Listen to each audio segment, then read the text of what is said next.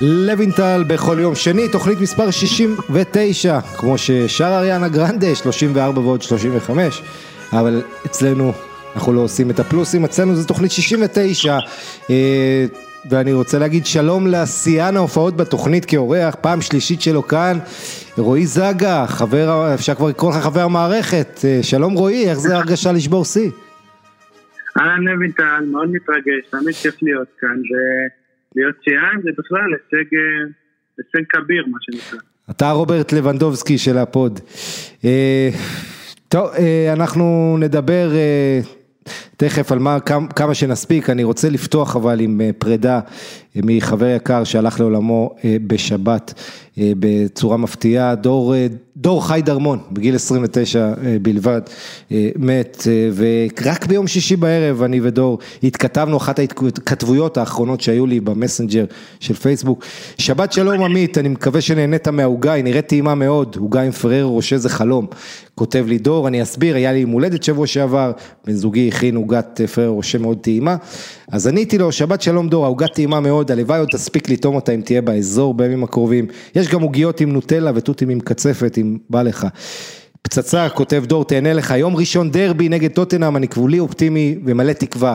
אה, דור חי דרמון, איש מלא חום, אה, חיוך גדול, אה, תמימות שקינאתי בו על כך אה, כמה, אתה יודע מה, התמימות הזאת, שהוא ראה דברים בצורה חיובית, היה אופטימיסט, האמין אה, בארסנל, הקבוצה האהודה שלנו, שלי ושלו, ובכלל היה שרוף על כדורגל, כתב על חלון העברות, היה לו דף דרמונה, שם הוא ניתח דברים, אהב מאוד כישרונות צעירים, חולה כדורגל ואוהד ארסנל דור, ו...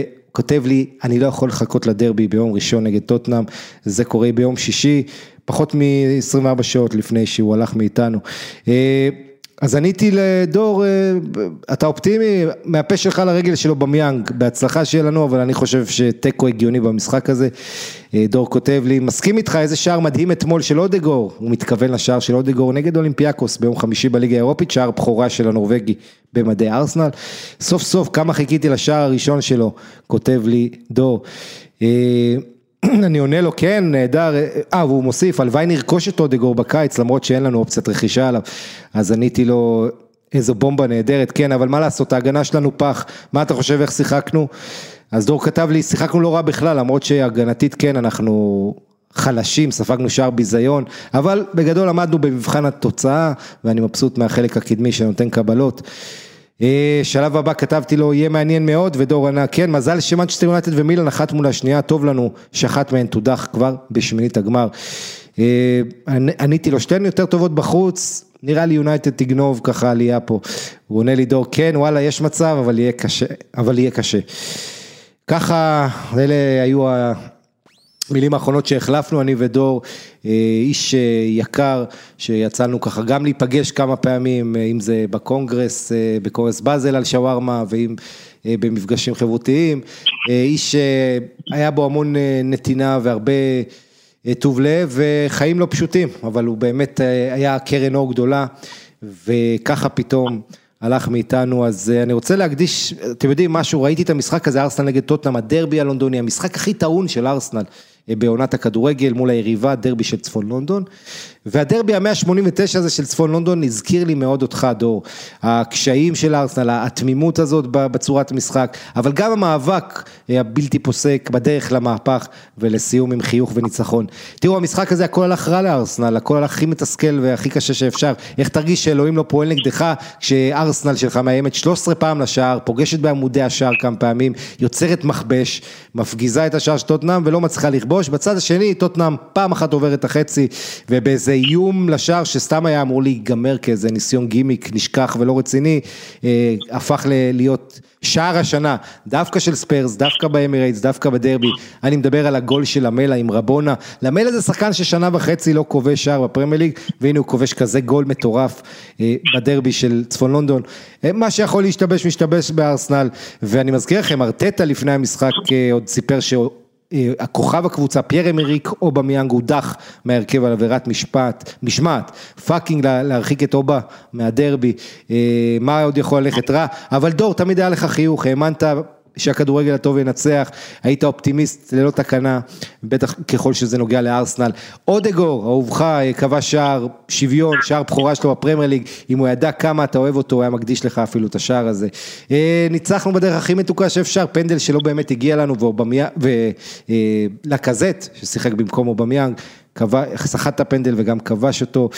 אה, דור, אתה כבר חסר לי, אני הייתי, איך שהמשחק הזה התחיל הדרבי, כבר היו לי דמעות, הרגשתי שלא יהיה אותך לדבר אחרי המשחק אה, על הרשמים שלנו מהדרבי ועל כל מה שקורה עם ארסנל ובכלל בכדורגל, אה, אתה כל כך אהבת את המשחק היפה, חל, חלון העברות, כישרונות צעירים, קבוצות, סיפורים ו- וכל מה שקשור למשחק הזה, אני פשוט כואב, עצוב ועדיין בהלם.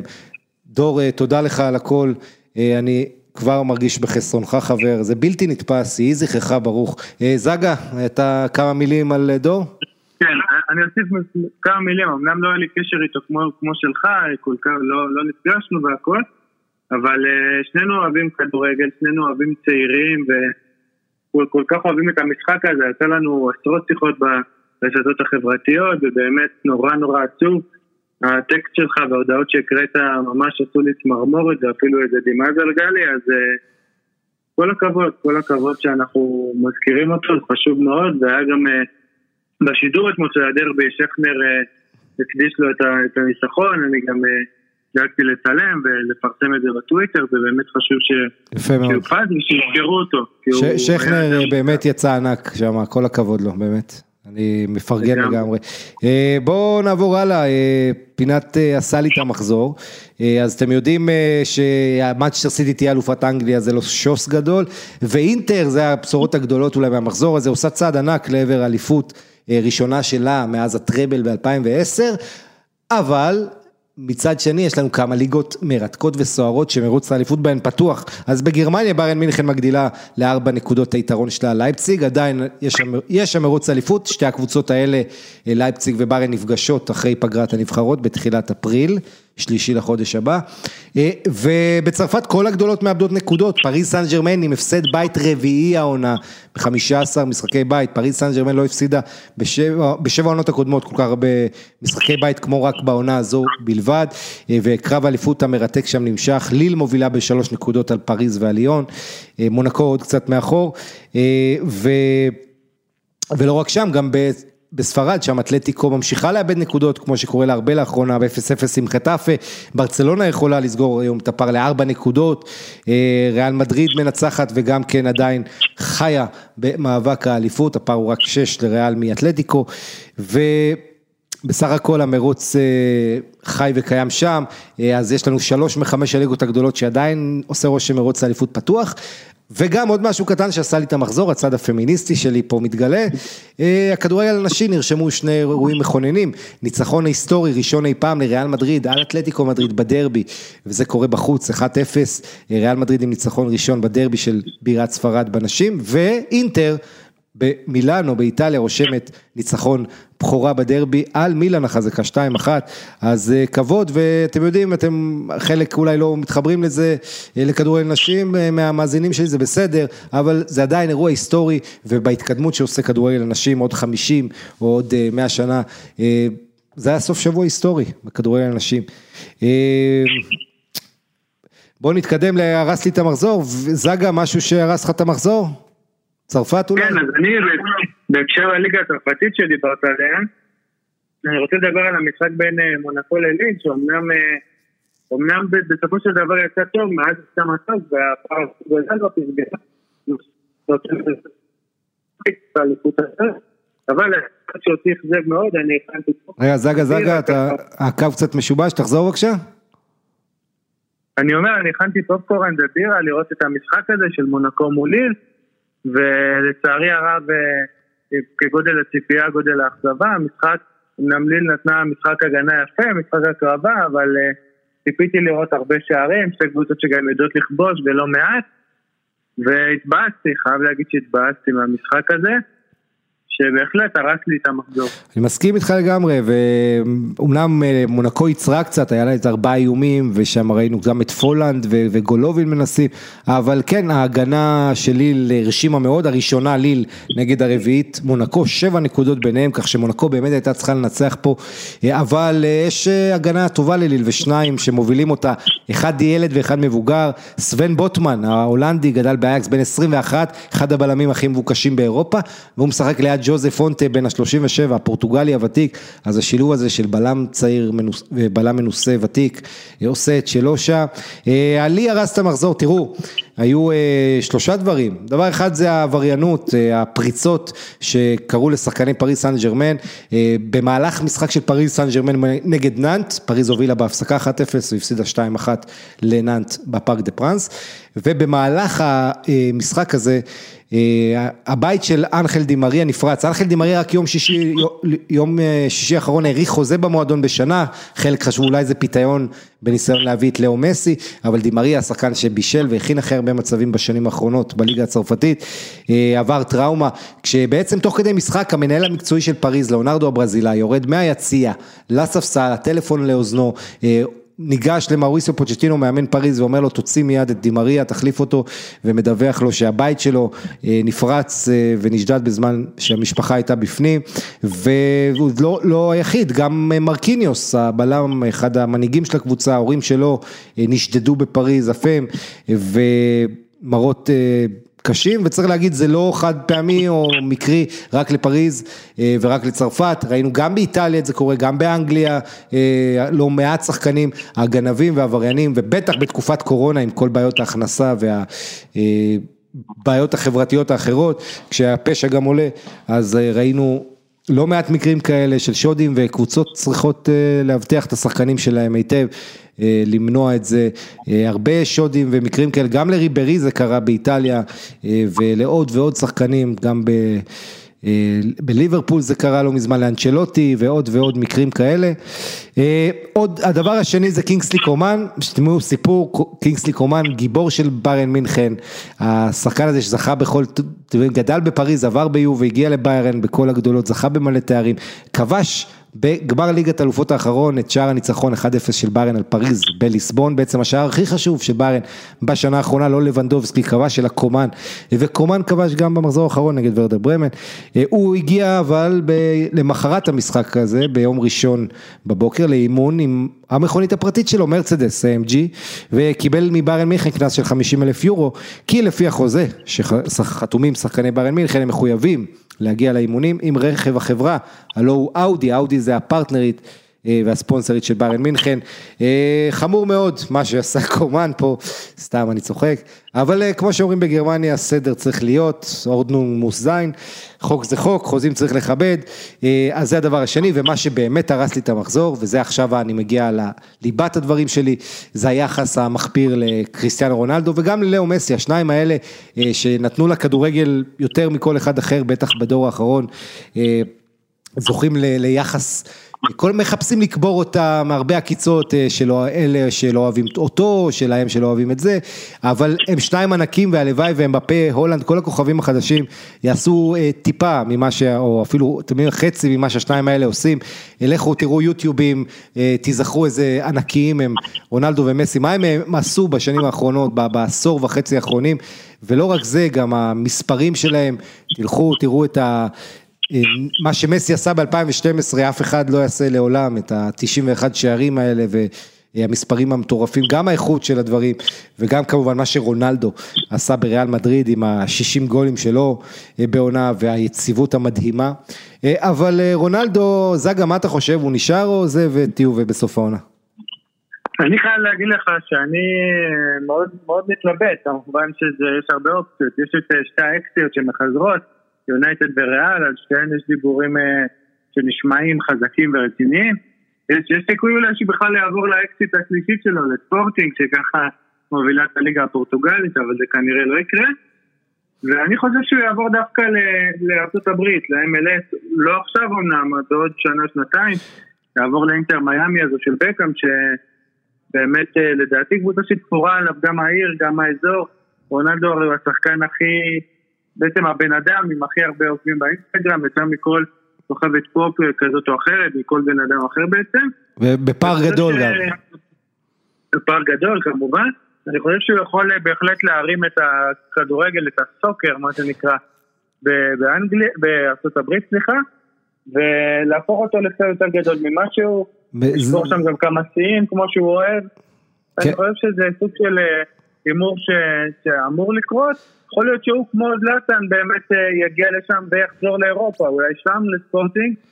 אני חושב אבל שיקרה משהו כזה. אני, קודם כל אני, אני אוהב את הרצון שלך, צריך להגיד רוב אוהדי הכדורגל, אני חושב, לא רוצים לראות את רונלדו, כוכב כזה עוזב ל...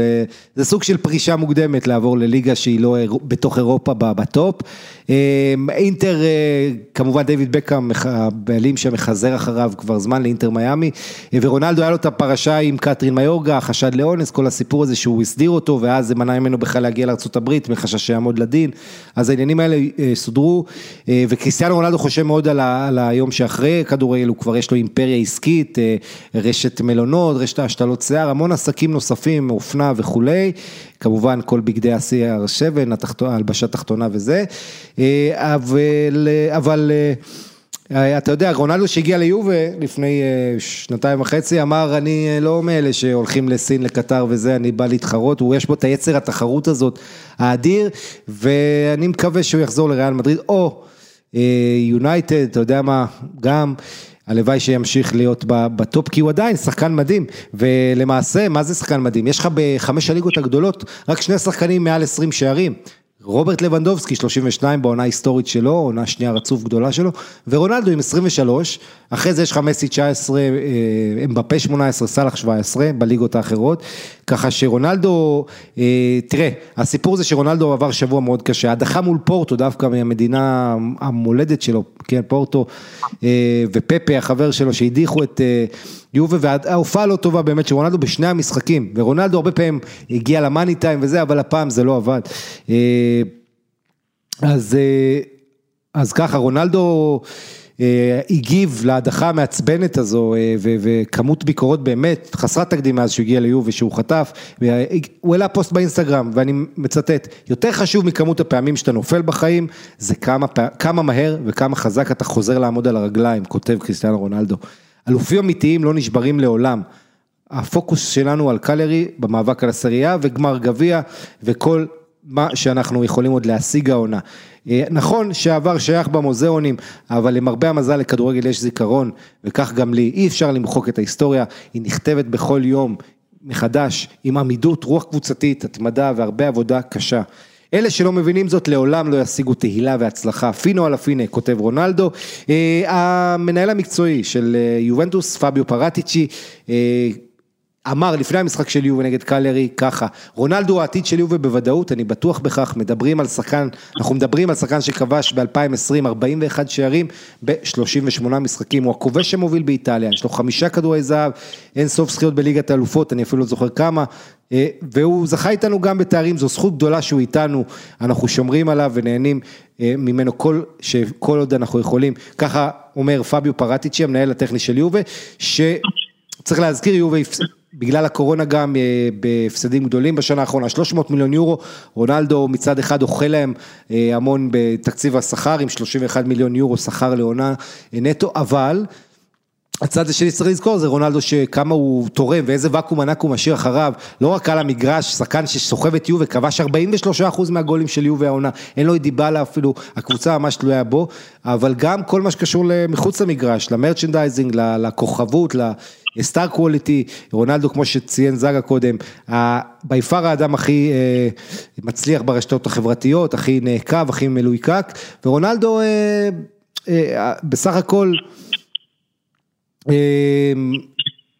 אז יש את הצד הזה שהוא מצל... מביא למועדון הכנסות ולא קל למלא את החלל שלו ולא קל לאף מועדון לקלוט כזה כוכב, אבל מה שכן רונלדו, היה כל כך עצבני שהוא חזר אחרי ההדחה מול פורטו עם שלושה, שני הכי מהיר בקריירה, נגד קליארי בסרדניה ארנה, זה המגרש השמונה עשר שהוא משחק בו באיטליה והוא כבש בכל השמונה עשר, איזה שחקן אגדי, לא היה אף שחקן בהיסטוריה של יובה עם קצב כיבושים כמו של רונלדו, עם כל הלא הולך, במאני טיים, ההפסדים והאכזבות הגדולות בליגת אלופות בשלוש העונות האחרונות, עדיין רונלדו, כשהוא עצבני, תיזהרי היריבה, ראינו את זה פה, בפעם המי יודע כמה. שלושה מושלם, שער ראשון בנגיחה, דקה עשירית, אחרי זה פנדל ברגל ימין, ואז תוך 22 דקות הוא משלים שלושה, בדקה 32, עם מסיים התקפת מעבר מבישול של קיאזה, עם רגל שמאל לפינה הרחוקה. אנחנו רואים שלושה מושלם, אבל זה לא היה באמת מושלם, כי אה, צריך להגיד, אחרי 1-0 היה לו כניסה, הוא איחר לכדור, הוא נכנס בשוער של קלרי, אלסיו קרניו, והיה יכול בשקט לקבל כרטיס אדום, אני חושב שזה היה... מוצדק להרחיק כאן, מצד שני אני גם מקבל את זה שהוא לא הורחק, כי רונלדו כמו מסי הם זוכים לכבוד מיוחד שמגיע ושמור להם, אנחנו רואים את זה גם בספורט האמריקאי שהכוכבים מקבלים הגנה מהשופטים, ומסי לא מזמן היה לו איזה צהוב שני נגד סבילה במשחק ליגה הוא היה אמור לקבל, השופט צלח לו, כי זה מסי, והפעם רונלדו קיבל פה את ההנחה, ובצדק, אה, יש הרבה התנצחות בימים האחרונים מאז הדחה בליגת אלופות בין כת אה, רונלדו לכת רק לא רונלדו, כן, זה משחק על כת ביבי, כת רק לא ביבי, אבל אה, רונלדו הוא ענק, הוא כבר שנה ושלושה חודשים ממוצע של גול למשחק ביובה, יש לו 30 גולים העונה בכל המסגרות, 23 בליגה, כמו שהזכרתי לכם, רק לבנדובסקי כבש יותר בליגות הגדולות, ונכון, הליגה היא לא המדד, זה לא קלרי שחשובה אלא פורטו, אבל אל תשכחו מה קורה ביובה העונה, יובה הזו עם המון בעיות, בתקופת מעבר, עם מאמן חסר ניסיון פירלו, עם דיבלה שהפך לבכלל לא פקטור במועדון. ועם הרבה שחקנים צעירים גם שחלק מהם לא מספק את הסחורה, יובה מה לעשות עם הקישור הזה לא מספיק איכותית, אין לה מספיק עומק בכנפיים, יש הרבה בעיות, כמו שמסי לא יכול לנצח עם קבוצה לא מספיק טובה, כך גם רונלדו, ורונלדו כשהוא הצליח היה לו את קרוס, קרוד, קרוס קזמירו ומודריץ', ומסי כשהצליח היה לו שווי, איניאסטה או נאמר אחר כך, סוארז, אחרים, אתה לא יכול לבד בכדורגל, זה משחק קבוצתי, המגרש הוא ענק, 105 מטר על 68, אם תשים את רונלדו או מסי ואפילו את שניהם ביחד בהפועל כפר סבא, הם עדיין לא ייקחו ליגת אלופות. ספק גדול אם אפילו אליפות בארץ. אה, אז אה, כן, זה משחק קבוצתי מאוד, צריך לזכור הכדורגל, ואתה לא יכול לנצח לבד. אה, זגה, מה אתה, יש לך משהו להוסיף על רונלדו? אה, כן, אני רוצה להוסיף אה, שתי נקודות קצרות. קודם כל, רונלדו העונה בכלל, עם 30 אה, שערים וחמישה בישולים ב-33 משחקים ביובה. נתונים באמת מדהימים, ונראה שהוא משתבח כמו יין. בעצם כל עונה באמת משתפר, זה לא קלישאה אצלו. חברים אמרו לי השבוע שהוא כנראה בגיל הפיזי שלו בן 29 בערך, וזה כנראה נכון, אבל הקרדיט הוא לא, איכשהו שומר את הגוף שלו. ונקודה נוספת היא, דיברנו על הרשתות החברתיות, אז יש את הקטע עם הפוסט שהוא פרסם אתמול, אחרי השלושה, כן. אה, בהקשר לפלה. שהוא פרסם את השם המלא שלו גם שם, לתת לו כבוד. אדסון, אדסון ארנטס דו נסימנטו, ואגב אני ממליץ למי שלא ראה לראות עליו בנטפליקס את הסרט על פלה, מלך פלא הענק. לגמרי, אה, סרט מעולה, אז רונלדו בעצם ציין שהוא בעצם מחשיב לו במרכאות כמובן, אה, שאי אפשר לראות בפודקאסט, עוד עשרה שערים נוספים בנבחרת הצבא הברזילאי או משהו כזה, ועוד אחד במסגרת נוספת. אה, עשרה שערים שאולי אנחנו פחות נחשיב, אבל רונלדו בחר לתת כבוד לפלא, להחשיב לו, ובעצם הוא כתב, מבחינתי לא שברתי את השיא שכולם דיברו עליו, אלא רק אתמול עם השלושה הזה, ובעצם עשה לו כבוד. בהמשך גם פלא היה אחד הראשונים לברך את רונלדו. כן. זה בהחלט יפה שדור ההווה לקראת הסיום שלו של רונלדו, ובעצם דור העבר, אחד השחקני העבר הכי גדולים שהיו לנו, איזה כבוד יש ביניהם. תמיד כיף לראות. זה נהדר, זה מסורת וגם מעיד על ההתבגרות של רונלדו, כיף לראות את הדברים האלה, את הכבוד, אה, פלא אחד מאבני היסוד של המשחק הזה, אה, ומי שלא מבין אותו ואת התרומה שלו, אה, אז יש לו, אתה יודע, חור בהשכלת הכדורגל, ופלא הענק, ו... וזה מאוד יפה הכבוד ההדדי הזה, צריך להזכיר, פלא שיחק בתקופה אחרת בסנטוס בברזיל ומלא משחקים לא רשמיים כאלה, משחקים לשואו, להכנסות, הקבוצה נסעה, אז ספרו לו המון גולים ובגיל 22 כבר היו לו איזה 350 גולים והוא סיים עם איזה 1200 בקריירה, אבל 1200 ומשהו, אמ, אבל מה לעשות, אה, עדויות רשמיות למשחקים רשמיים, גולים שם, שכן, באמת סופרים אותה. אה, אז זה, יש לו כמובן פחות, ופה רונלדו, כן, פחות מ-800, ורונלדו עקף אותו, והרבה כבוד, וזה יפה לראות. אה, פלורנטינו פרס, נשיא ריאל מדריד, אחרי שרונלדו עזב, בספטמבר 2018, אמר ריאל מדריד תישאר לעד הבית של קריסטיאנו רונלדו, והוא יודע את זה. וואלה, לוואי יחזור, יש דיבורים על זה שאם יביאו אותו, יהיה קל לפתות את אמבפה, כי זה האליל ילדות שלו, רונלדו. לא יודע, לא יודע. מה שכן, אם רונלדו בא, אני לא חושב שבן זמה יסכים להיות עוד פעם מספר 2, אחרי שבן זמה הפך להיות uh, סקורר, ומאז שרונלדו עזב, בן זמה עם 77 גולים בריאל מדריד בשלוש שנים האלה, כל עונה הוא עובר את רף 20 השערים, הוא מגיע ל-20 גולים בסוף שבוע הזה, בעונה הזו. של קרים בן זמה בריאל מדריד. אה, לפי המרקה יובנטוס תדרוש 29 מיליון יורו על קריסטיאן רונלדו, שזה קצת פחות ממה שהוא מרוויח משכורת שם במועדון לעונה. אה, אנחנו נראה, ביובה כמובן מכחישים. רונלדו, אגב, לפי העיתונאי האיטלקי טנקרדי פלמרי, בסביבתו של רונלדו טוענים שהוא חושב שיובל לא לרמה שלו, אני לא יודע, בוא נגיד ככה, אה, זה לא טוב שדברים כאלה יוצאים. אנטוניו קסאנו, שחקן עבר בין היתר באינטר, אה, גם ריאל מדריד אגב, ורומא ועוד מקומות, אבל קסאנו ידוע כלא חובב יובה גדול, יותר מזוהה עם אינטר, אז הוא עקץ את יובה, כמו שהוא יודע, הוא, קטע, הוא אמר קסאנו, משעשע אותי לראות אנשים מפקפקים בקריסטיאנו, שזכה בחמישה בלון דור, בחמש ליגת אלופות, כבש יותר מכל אחד אחר בהיסטוריה, רונלדו הוא מלך ליגת אלופות. יובנטוס הם כישלונות, אומר קסאנו, הם יכולים להחתים את מסי או מרדונה ולהיכשל. אה, נו שוין. טוב חבר'ה עד לפה על רונלדו אה, ובואו נתקדם לליגת אלופות. אה, יש לנו מחזור אה, גומלין, שמינית גמר בליגת אלופות, ריאל מדריד.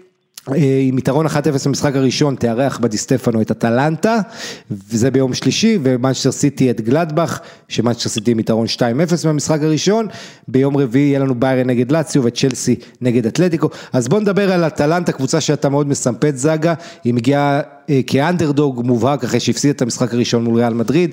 אה, איך אתה רואה את הסיכויים של הקבוצה מברגמו?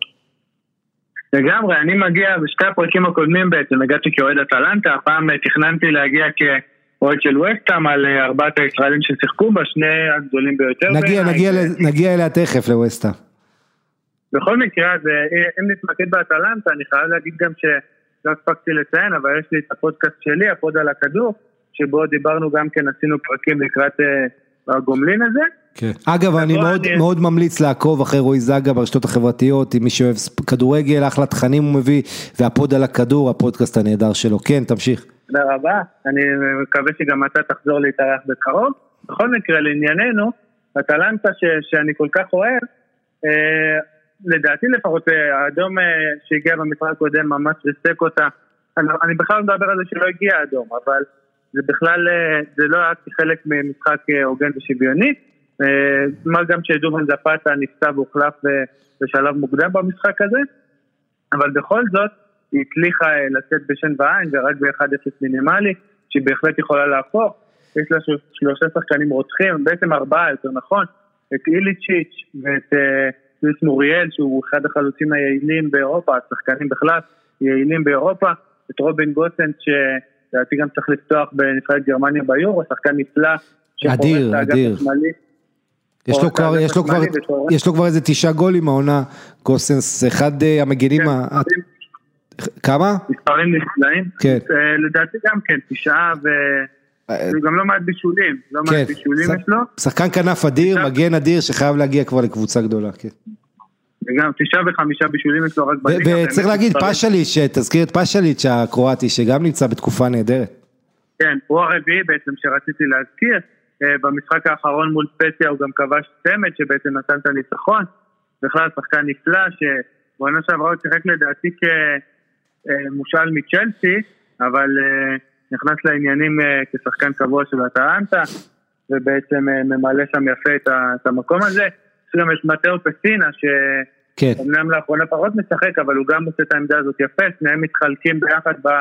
נטל שהשאיר אה, פפו גומל שעזב לסביליה. אבל עדיין אתה מרגיש, זה מסוג המשחקים שאתה אמור להרגיש את החיסרון של פפו גומז, אתה יודע שאין אותו, כמו, כמו שהיה באנפילד שהוא היה טוב, אה, בעצם הסתדרו שם, אתה יודע, בייחוד, היו משחקים גם נגד אה, אייקס בעצם זה היה, כשהוא עלה מהספסל ועזר לנצח, ובלי משחק כזה, בלי פפו גומז, מאוד יכול להיות שזה דווקא יורגש, אתה לא חושב? אני לגמרי מסכים איתך, אבל אני חושב, כמו, ש, כמו שכבר ציינתי, את גוזנס, שהוא שחקן שהוא בעצם ה playmaker מהאגף שלהם, כמו שטרנט למשל בליברפול, יש כבר לא מעט כאלה. ותאו הרננדז, יש המון כאלה, כן. הוא יכול ליצור בעצם את המצבים המשמעותיים מהאגף, וכמו שציינתי, יש לו שני שחקני התקפה, גם בלי זפאטה, שהם מאוד יעילים ויודעים לנצל את המצבים. גם איליצ'יץ' בעצמו יודע ליצור מצבים נהדר. ו... איליצ'יץ' אבל זה חידה, אתה יודע, איליצ'יץ' אה, זה שחקן שהוא כוכב על, ועונה שעברה, מי שזוכר, המשחק האחרון לפני שיצאנו לפגרה בליגת אלופות, איליצ'יץ' נתן שלושה בוולנסיה, אה, רביעייה בעצם. רביעייה. רביעייה, כן, היה גם פנדל. רביעייה היסטורית בוולנסיה, והוא שחקן שיש לו את הימים האלה שהוא נראה לך מהטופ של הטופ, מהטופ חמש בעולם, ויש לו ימים שגספריני רואה שהוא לא בעניינים, שהוא משהו ברגים לא מחובר, מוציא אותו, מעניש אותו, עושה לו סדרות חינוך כאלה, אז איליצ'יץ' שזו תעלומה וההופעה שלו מאוד מאוד, אטלנטה מאוד זקוקה לו במיטבו, בוא נגיד כך. אה, לגבי ריאל מדריד צריך להגיד שסכר רמוס הקפטן חזר במחזור הזה נגד אלצ'ה. שיחק 60 דקות, עדן עזר גם חזר אחרי הפציעה שלו, שניהם היו בחוץ אה, כחודשיים, ועדן עזר אה, לא ממש הספיק להראות ככה, אה, בוא נגיד להוריד חלודה, נראה מה הוא יכול לתת במשחק הזה, אבל הוא כן לפחות חוזר כמו שהוא, אה, כשהוא נפצע בתחילת פברואר הוא הציב לעצמו מטרה לחזור למשחק הזה והנה הוא פה. אה, וכך גם הקפטן רמוס שחזר אחרי חודשיים. אה, בעצם ריאל עברה תקופה מאוד קשה, מכת פציעות ורק עכשיו הרבה החלימו ובעצם ההרכב הראשי של זידן רק קרבחל, דני קרבחל המגן הימני פצוע בשריר עדיין וחסר, אה, כל השאר כשירים, הבעיה היא שבמשחק הזה יש לו עוד חיסרון מאוד מאוד משמעותי וזה קסמירו, השחקן השני הכי מאיים בריאל מדריד, השני הכי כובש בריאל מדריד אחרי בן זמה אה, השחקן ה... אה, כל כך כל כך משמעותי לאיזון של הקבוצה. וכשריאל מדריד בלי קסמירו היא יותר פגיעה, ריאל תהיה חייבת את מודריץ' וקרוס במיטבם, אה, תצוגה טובה של ולוורדה שאגב מבוקש בבארן מינכן הצעיר האורוגוואי של ריאל מדריד אבל הוא יישאר בריאל מדריד לפי כל הסימנים, גם הוא רוצה גם המועדון רוצה, אבל ולוורדה חייב להיות במיטבו, נגיד שזיזו, זידן עשה ניסיון או מעניין במשחק הזה נגד אלצ'ה בבית, שריאל מדריד מאוד התקשתה בו, ניצחה בתוספת הזמן 2-1.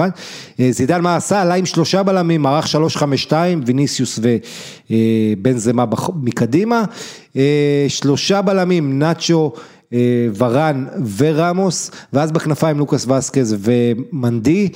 אמ, זה ממש לא עבד, ריאל מדריד נראתה רע, היא נקלעה לפיגור אחרי 60 דקות, ואז איך שהיא חטפה את הגול, זיזו עשה שלושה חילופים, חזר ל-4-3-3, העלה את קרוס ואת מודריץ', אה, וזה הספיק, בזכות בן זמה, ואנחנו נגיע למשחק של ריאל מדריד אה, תכף בסיכום המחזור, אמ, אבל אה, הולך להיות מעניין, ריאל מדריד, שים לב לזה זאגה, במשחק הראשון נגד אטלנטה שער הניצחון דקה 86 של מנדי, אחרי זה נגד סוסיידד דקה 89, אחת אחת שער שוויון של ויניסיוס, אחרי זה אתלטיקו שער שוויון של בנזמה דקה 88, ועכשיו היא כובשת שער ניצחון נגד אלצ'ה דקה 91, כל המשחקים האחרונים שלה, כל החמישה היא כובשת שערים, אה, סליחה ארבעה, היא כובשת שערים אה, מאוחרים מאוד, אז אה, גספריני צריך להיערך. אה, לעניין הזה, ו, וכמובן לסגור את בן זמה, זה המטרה הראשית של אטלנטה. אה, מרקו עשה... אני רוצה להוסיף... רק, רק שנייה, זגה, אני כבר נותן לך, רק... השאלה הגדולה, מי בריאל מדריד יכול גם להביא תפוקה חוץ מבן זמה, התלות בו הופכת להיות ממש חולנית. מרקו אסנסיו אמנם לא שיחק בכלל במחזור הזה, אה, אבל לפני כן הוא פתח 11 מחזורים רצופים אסנסיו, זה הרצף הכי ארוך שלו כשחקן ריאל מדריד בהרכב, הוא כבש רק שני גולים, הביא יכולת מאכזבת, ו...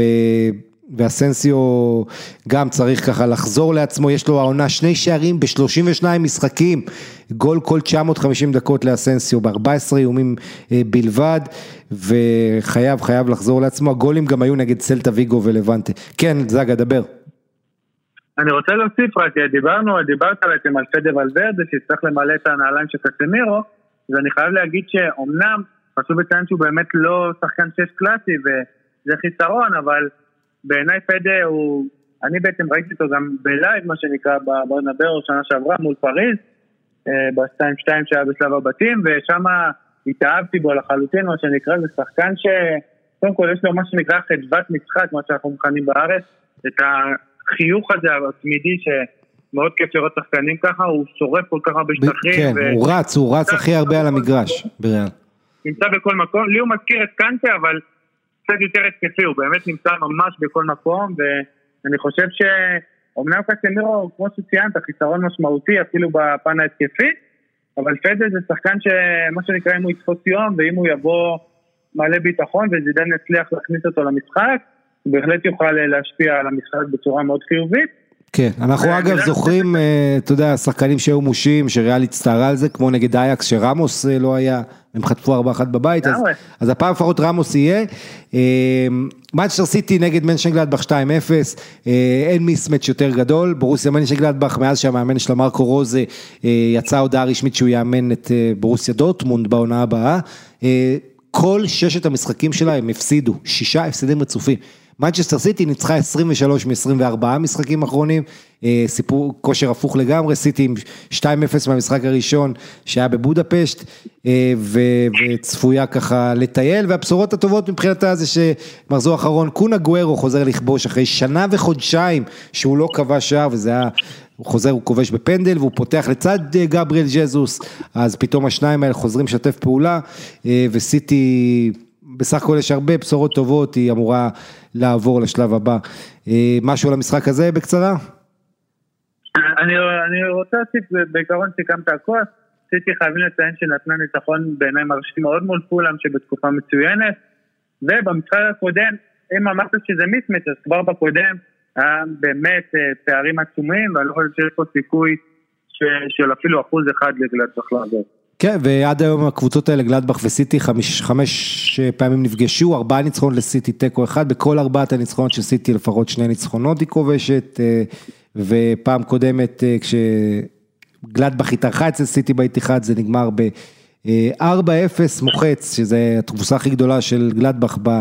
בליגת האלופות במתכונת הזו, יחד עם הפסד דומה שהיה לה נגד ברצלונה, אז כן, מיסמץ' ברור, יום רביעי יש לנו משחק אחד שאין נתם לדבר עליו, בארן מינכן צפויה לתת לא מעט דקות לשחקני משנה, כי 4-1 על לאציו, לאציו לא, לא תכבוש ארבעה שערים, וגם אם כן, לא, anyway אין סיכוי ללאציו לעבור שם. את בארן מינכן, אחרי 4-1 באולימפיקו לבווארים, שאני מזכיר לכם, הושג בלי תומאס מולר, שבכלל עוד היה עם קורונה, ובעצם בלי הקבוצה, היה היה אצלו בבית, תומאס מולר העביר את הבידוד, את השבועיים האלה, במרתף שלו, מרתף הבירות שלו שם, וככה, כן, ודאג שזה יהיה בסדר כמה שאפשר, אבל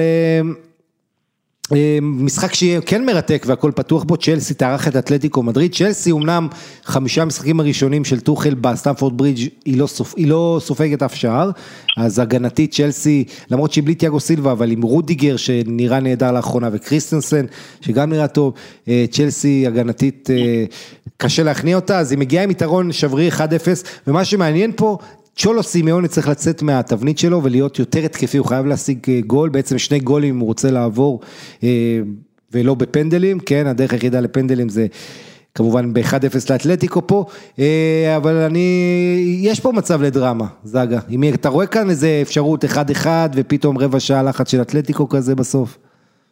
אני חייב להודות שכמו שציינתי בפודקאסט שלי, שהוקלט לפני שבוע כבר לקראת כל משחקי הגומלין, אמרתי שיש סיכוי לדרמה ואפילו אם אני לא טועה הלכתי עם אתלטיקו, אבל צ'לסי נראית הגנתית כל כך טוב בשבועות האחרונים ונראה שאף אחד לא יכול להכניע אותה, אז אני חושב ששוב תוכל לשחק פה על תוצאה, ואם הוא הצליח להוציא 0-0 מלידס המעליבה וההתקפית כל כך, אז אני חושב שהוא שוב יצליח.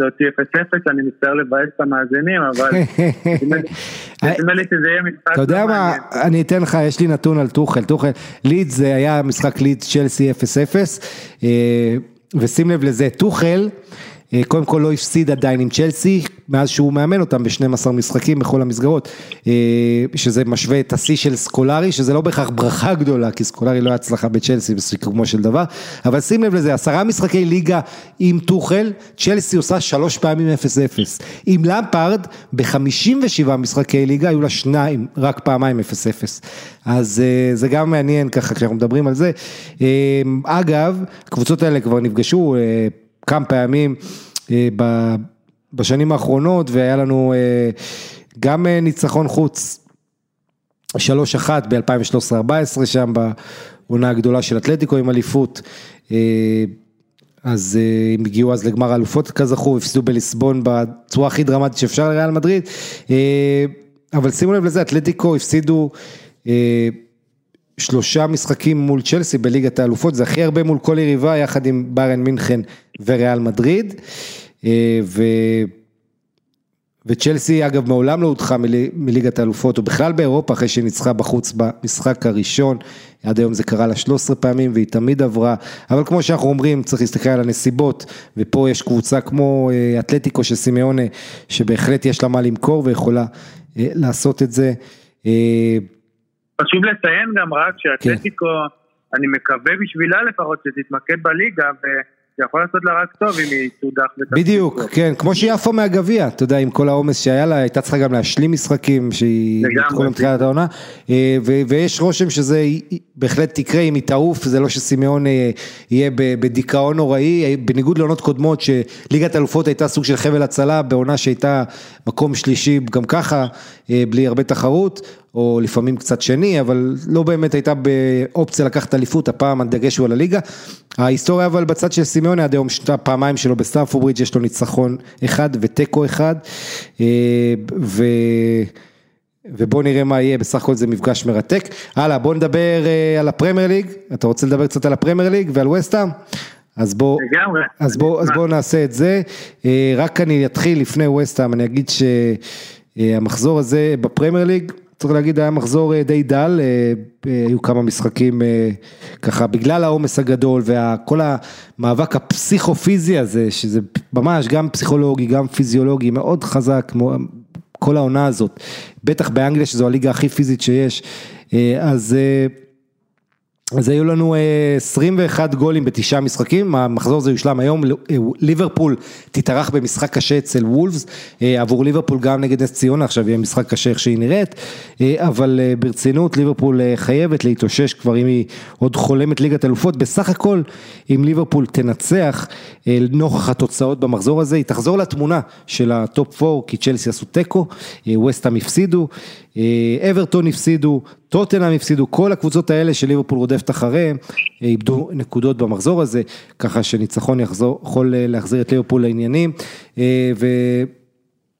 ולפני שנגיע לכדורגל, סיפור אחד חברתי גדול מחוץ למגרש בסוף שבוע הזה עם וילפריד זאהה הקיצוני של קריסטל פלאס, שחקן שמייצג את חוף השנהב, כוכב קריסטל פלאס וילפריד זאהה, שחקן שמבוקש מאוד, בארסנל ניסו להביא אותו, עוד קבוצות. אה, כמובן אקס מנצ'סטר יונייטד, כל הסיפור שהיה לו עם פרגוסון, אה, אבל הסיפור שהוא אה, עולה בו לכותרות, זהה מודיע שהוא מסרב לכרוע ברך, הוא השחקן הראשון בפרמייר ליג שמסרב להמשיך במנהג הזה, אתם יודעים מאז שחזרנו מפגרת הקורונה, אחרי כל מה שקרה בארצות הברית, המהומות של ג'ורג' פלויד, ולאות הזדהות עם תנועת Black Lives Matter, אז כל משחק בפרמייר ליג נפתח עם קריאת ברך כזאת, אה, כבר תשעה חודשים ככה, לאורך שתי עונות. אה, ואומר וילפריד זאהה, די, אני לא, אני לא עומד יותר, אה, זה לא משיג את המטרה וזה רק משפיל האקט הזה. זה קרה אגב, פעם ראשונה ש... וילפריד זאהה לא כרע ברך, זה קרה עכשיו נגד ווסט ברומוויץ', משחק שקריסטל פאלאס ניצחה 1-0 מפנדל של הקפטן לוקה מיליבויביץ'. אה, וילפריד זאהה, בן 28, אה, אמר שהוא מכבד את כל אלה שכורעים ברך, אה, הוא פשוט מאמין שזה לא מכבד. הוא בעצמו, למי שלא יודע, ספג עלבונות גזעניים ועלבונות אחרים במדיה החברתית לא מעט בעבר. והוא אומר ככה, החלטתי לעמוד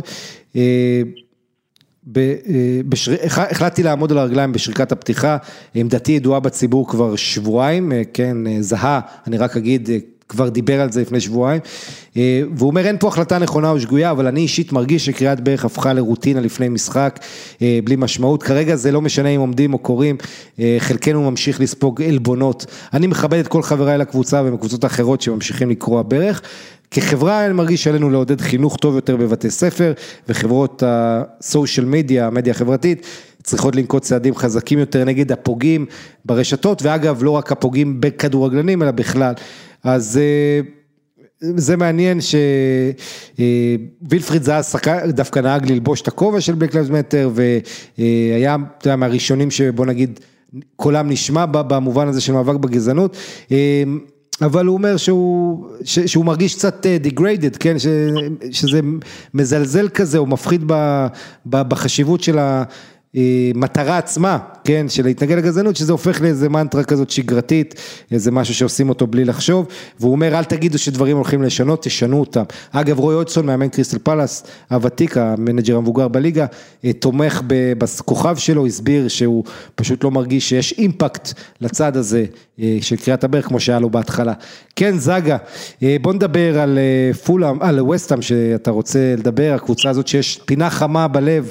אה, להרבה ישראלים, יש לה לא מעט אוהדים אה, בארץ, אה, גם מסורתית, שנות ה-60 הגדולות, היה לי פה אוהד ווסטהאם, דיברנו קצת על הימים האלה והקבוצה שהייתה הבסיס של הזכייה במונדיאל היחיד שאנגליה זכתה בו ב-66, כן, עם בובי מור וכל האחרים, אבל ווסטהאם העונה הזו, ההפתעה של העונה בפרמייר ליג. לגמרי. ולא, מעטים ראו את זה בה. כן, אני חייב לדעת שגם אני לא ראיתי אמנם, אבל uh, תמיד כיף לקפוץ על הרכבת ולשמוח, אז uh, כרגע היא מרוחקת בעצם רק שלוש נקודות מצ'לסי שבמקום הרביעי, בעצם עם משחק חסר, ככה שהיא יכולה ממש לסגור את הפער, ומה שמדהים זה התלכיד שיצר שם, שיצר שם... אה, מויס. דיוויד מויס. כן, כמובן, דיוויד מויס. דיוויד מויס.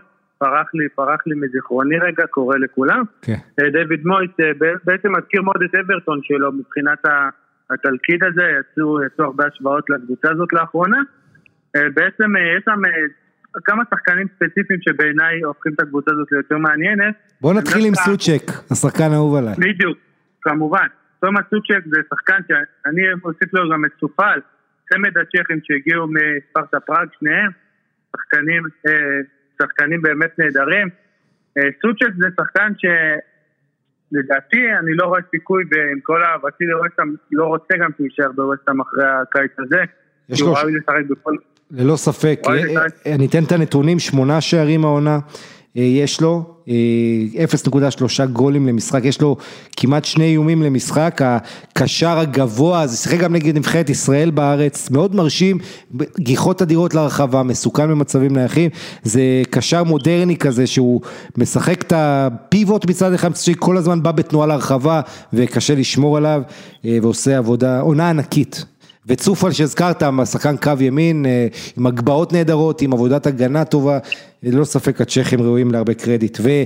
והסיפור הפיקנטי זה שלא מזמן סלאביה פראג העיפה את uh, לסטר בקינג פאוור וכל שחקני סלאביה פראג אחרי שהדיחו אותם התקשרו לעבר סוצ'ק, הם עדיין זוכרים אותו כחבר טוב וחגגו איתו ביחד. כן, מי, כן, מי עוד? יש את שניהם, יש עוד שחקן, עוד קשר, שני קשרים בעצם שבעיניי ראויים לציון. מארק נובל שלאחרונה פחות משחק, אבל אתמול מול יונייטד פתח, כמובן הקפטן הבלתי מעורער של הקבוצה הזאת, אחד המנהיגים הכי גדולים שלה, שעונה מקצועית כבר פחות תורם, אבל יש לו משמעות אדירה בחדר הלבשה. כן. יש גם את דקלן רייט, שהוא בעיניי שחקן פנטסטי, ואני מקווה, אמור בעצם לשחק גם ביורו הקרוב, בהרכב של נבחרת אנגליה. בן 22 רק. קשר אחורי צעיר, אה, באמת שגם טוב בהנעת כדור, באמת עושה הכל. כל העבודה הזאת של מרכז מגרש בצורה מצוינת, אה, שולח גם כדורים ארוכים נהדרים, באמת שחקן באמת פנטסטי, הוא וסוצ'ק משלימים את עצמם בצורה באמת נהדרת, צמד קשרים באמת מהטופ של הפרמייר ליג. אה, לצידם יש גם את אה, ארון קרסוול למשל, שהוא בעצם רואה את המשחק בשלושה בלמים, הוא, הוא לרוב משחק הבלם השמאלי, בעבר הוא היה בעיקר מגן שמאלי, יש לו המון המון המון מסירות מפתח ובעצם יצירת מצבים. כן. אה, מעמדת הבלם, שזה שחקן שמאוד מאוד משפיע על הקבוצה בפן הזה. קרסוול, אני אתן לך נתון עליו, הוא מעורב ישירות בשבעה שערים העונה, זה הכי הרבה לשחקן הגנה בפרמייר ליג, יותר מלוק שור, רוברטסון, לוקה דין ובן צ'ילואל, כולם אחד פחות, אבל כן, קרסוול, אה, הגבהות מדהימות, גם המצבים הנייחים שלו נהדרים. אה, ואם הזכרת את מרק נובל, לפני שאתה ממשיך עם השם האחרון שאתה רוצה להגיד, אה, מרק נובל הוותיק שיחק ב-22 משחקים של יונייטד, מאצ'טר יונייטד מול וסטאם, אתמול זה הפעם 22 מתוך 50 פעמים שהיה המשחק הזה בעידן הפרמייר ליג, כן, בכלל, אז הוא שיחק 22 פעמים, זה נתון מטורף, ורק ריין גיגס אה, גם מחזיק בנתון הזה, אז קרדיט גדול לקפטן הוותיק. כן, מי עוד רצית להגיד? אז בעצם אני רק אוסיף גם על קרסוול שהוא מוביל גם את שחקני הפרמייר ליג במסירות מפתח, שחקני הגנה כמובן. כן, כן. מסירות מפתח. יחד עם, לא, צריך להגיד יחד עם לוק שואו, לוק שואו גם נהיה נכון, מפלצת. נכון. לאחרונה צמצם, אבל קרסוול גם משחק בעיקר כבלם, ובאמת מאוד מאוד מרשים אותי.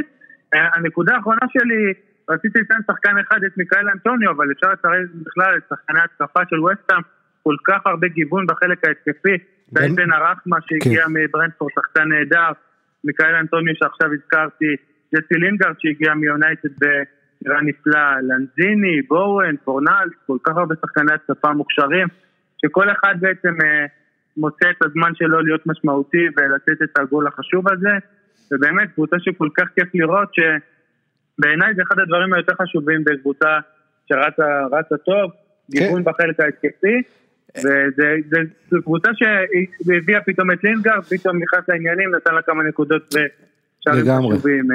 אז, אז אה, אתה, אה, דד זאגה גם, אה, תראה הבעיה של הקבוצה הזו זה שאין לה באמת סקורר מוכח, יש לה את, מייקל אנטוני עושה עבודה גדולה, החלוץ העבה הזה שתמיד נמצא שם, יש לו שבעה שערים ושלושה בישולים העונה והוא תמיד שם את הגול שצריך, סוצ'ק אבל הקשר הזה שבא כל הזמן בתנועה הוא מלך השערים שלה עם שמונה, בואן עם חמישה, מה שמדהים, ווסטה מצליחה למרות שהיא מכרה את סבסטיאן אלר לאייקס, בעצם ב-25 מיליון אחרי שהיא קנתה אותו, היה רכש הכי יקר בתולדותיה ב-50 מיליון ולא היה הצלחה גדולה, אז זה לא שהכל מושלם שם, אבל היא כן עושה צעדים חכמים, ההבאה של לינגארד ברגע האחרון של חלון העברות, ההגעה של בן רחמה, שזה אחד השחקנים הכי טובים בליגת המשנה, בצ'מפיונשיפ, בברנטפורד בעונה שעברה, ושחקן שעוד ייתן הרבה בעונות הבאות, זה גם צעד מבורך. וכן, ושבעה בישולים של קרסוול, ארבעה בישולים של בן רחמה, אז הקבוצה הזו נראית טוב, ופינה חמה לישראלים, גם עבר ישראלי לא מבוטל בקבוצה הזו. כן, כמו, כמו שציינתי בתחילה, יש את כמובן שני הגדולים מבחינתי, ברקו ובניון, עברו שם גם, עברו שם גם יניב קטן כמובן, והיו שם ארבעה ישראלים, את הרביעי כרגע שכחתי, אבל אני אזכר בהמשך, אני מתנצל. בכל מקרה, אני רוצה לתת גם אה, אה, מילה אחת או שתיים על לסטר, שאומנם אה, ציינת ובצדק שהודחה מהליגה האירופית על ידי אותה סלאביה, אבל בליגה היא נראית נפלאה, בעצם צמודה ליונייטד במקום השני. אתמול נתנה את החמישייה הפנטסטית מול שפילד, שגם פיטרה את, ה, פיטרה את המאמן שלה. כן, תכף, תכף נגיע לזה, אבל אם כבר נגעת במשחק הזה של מנצ'סטר יונייטד נגד ווסטהאם, אז בואו בוא נתחיל איתו, מנצ'סטר יונייטד מנצחת 1-0 בתצוגה לא רעה, צריך להגיד ששם אחד שאתה לא הזכרת בווסטהאם זה השוער לוקאש פביאנסקי שהיה בעיניי השחקן הכי טוב על המגרש. אה, עם הצלות אדירות ואתה יודע כשהוא היה בארסנל אז לעגו לו והכינוי שלו היה פלאפי הנסקי כאילו היה לו ידיים אה, שהכדור היה מחליק מהם אז קראו לו פלאפי הנסקי אבל הוא הפך להיות שוער נהדר בווסטהאם לאורך השנים ואם אתה שואל אותי היום אחרי הטעות של ששני בליגת אלופות נגד פורטו ששני אומנם גם שוער טוב והכל אבל וואלה כשאני שוער נבחרת אם אני מאמן נבחרת פולין לא יודע פביאנסקי כרגע השוער בכושר הכי טוב ויש לא מעט שוערים אה, טובים פולנים בצמרת, בליגות הגדולות באירופה, אה, דרונגובסקי בפיורנטינה וסקורובסקי בבולוניה ועוד.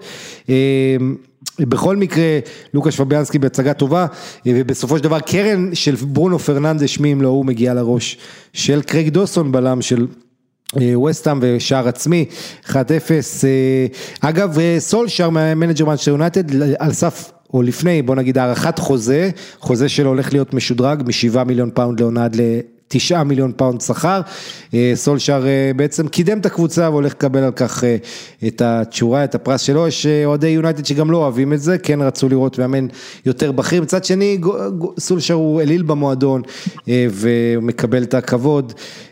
ובהחלט עשה תוצאות יפות מול סיטי של פפ, השאלה הגדולה זה אם הוא יכול להוביל אותה גם את הצעד הבא ולהתחיל להיאבק על אליפויות שזה המטרה של יונייטד.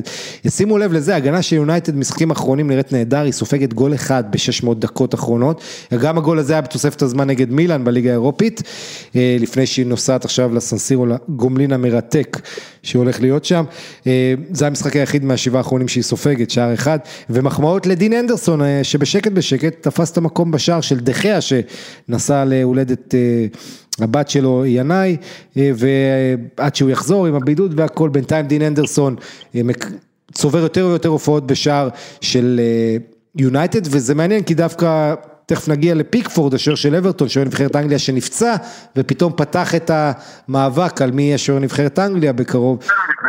ו- ודין הנדרסון, אחד המועמדים יחד עם ניק פופ, השוער של אה, ברנלי, ניק פופ, וגם אה, אפשר להגיד סם ג'ונסטון מווסט ברום, גם בעונה טובה, אה, אבל דין הנדרסון, פעם ראשונה שהוא פותח, שהוא משחק משחק פרמייר ליג באולד טראפורד, הוא שיחק אומנם נגד מילאן שם לפני כמה ימים, אה, אבל איכשהו כל חמש ההופעות של העונה בליגה היו במשחקי חוץ עד למחזור הזה, אה, ונראה טוב בסך הכל דין הנדרסון, אה, שעונה שעברה היה מושאל לשפילד יונייטד, והעונה בלעדיו שפילד יונייטד פשוט מתרסקת. יונייטד משלימה דאבל, בעצם טריפל על ווסטהאם, היא ניצחה אותה גם בגביע 1-0 בהארכה בבית, ניצחה אותה בנובמבר, נובמבר זה היה שלוש אחת אה, בלונדון, את ההמרס, אה, ובעצם, כן, ברונו פרננדס שחקן העונה שלך זאגה? אה, לגמרי לא, לא רק לא, אלא לגמרי לא, זה הארי קיין בעיניי no doubt, מה שנקרא. אוקיי. ואולי נדבר עליו בהמשך. תראה, כן, תכף נגיע לזה. אז דיוויד מויז אקס יונייטד מפסיד ליונייטד. אני חייב רק... ברונו אבל מייצר אחר במצבים. כן, מה רצית?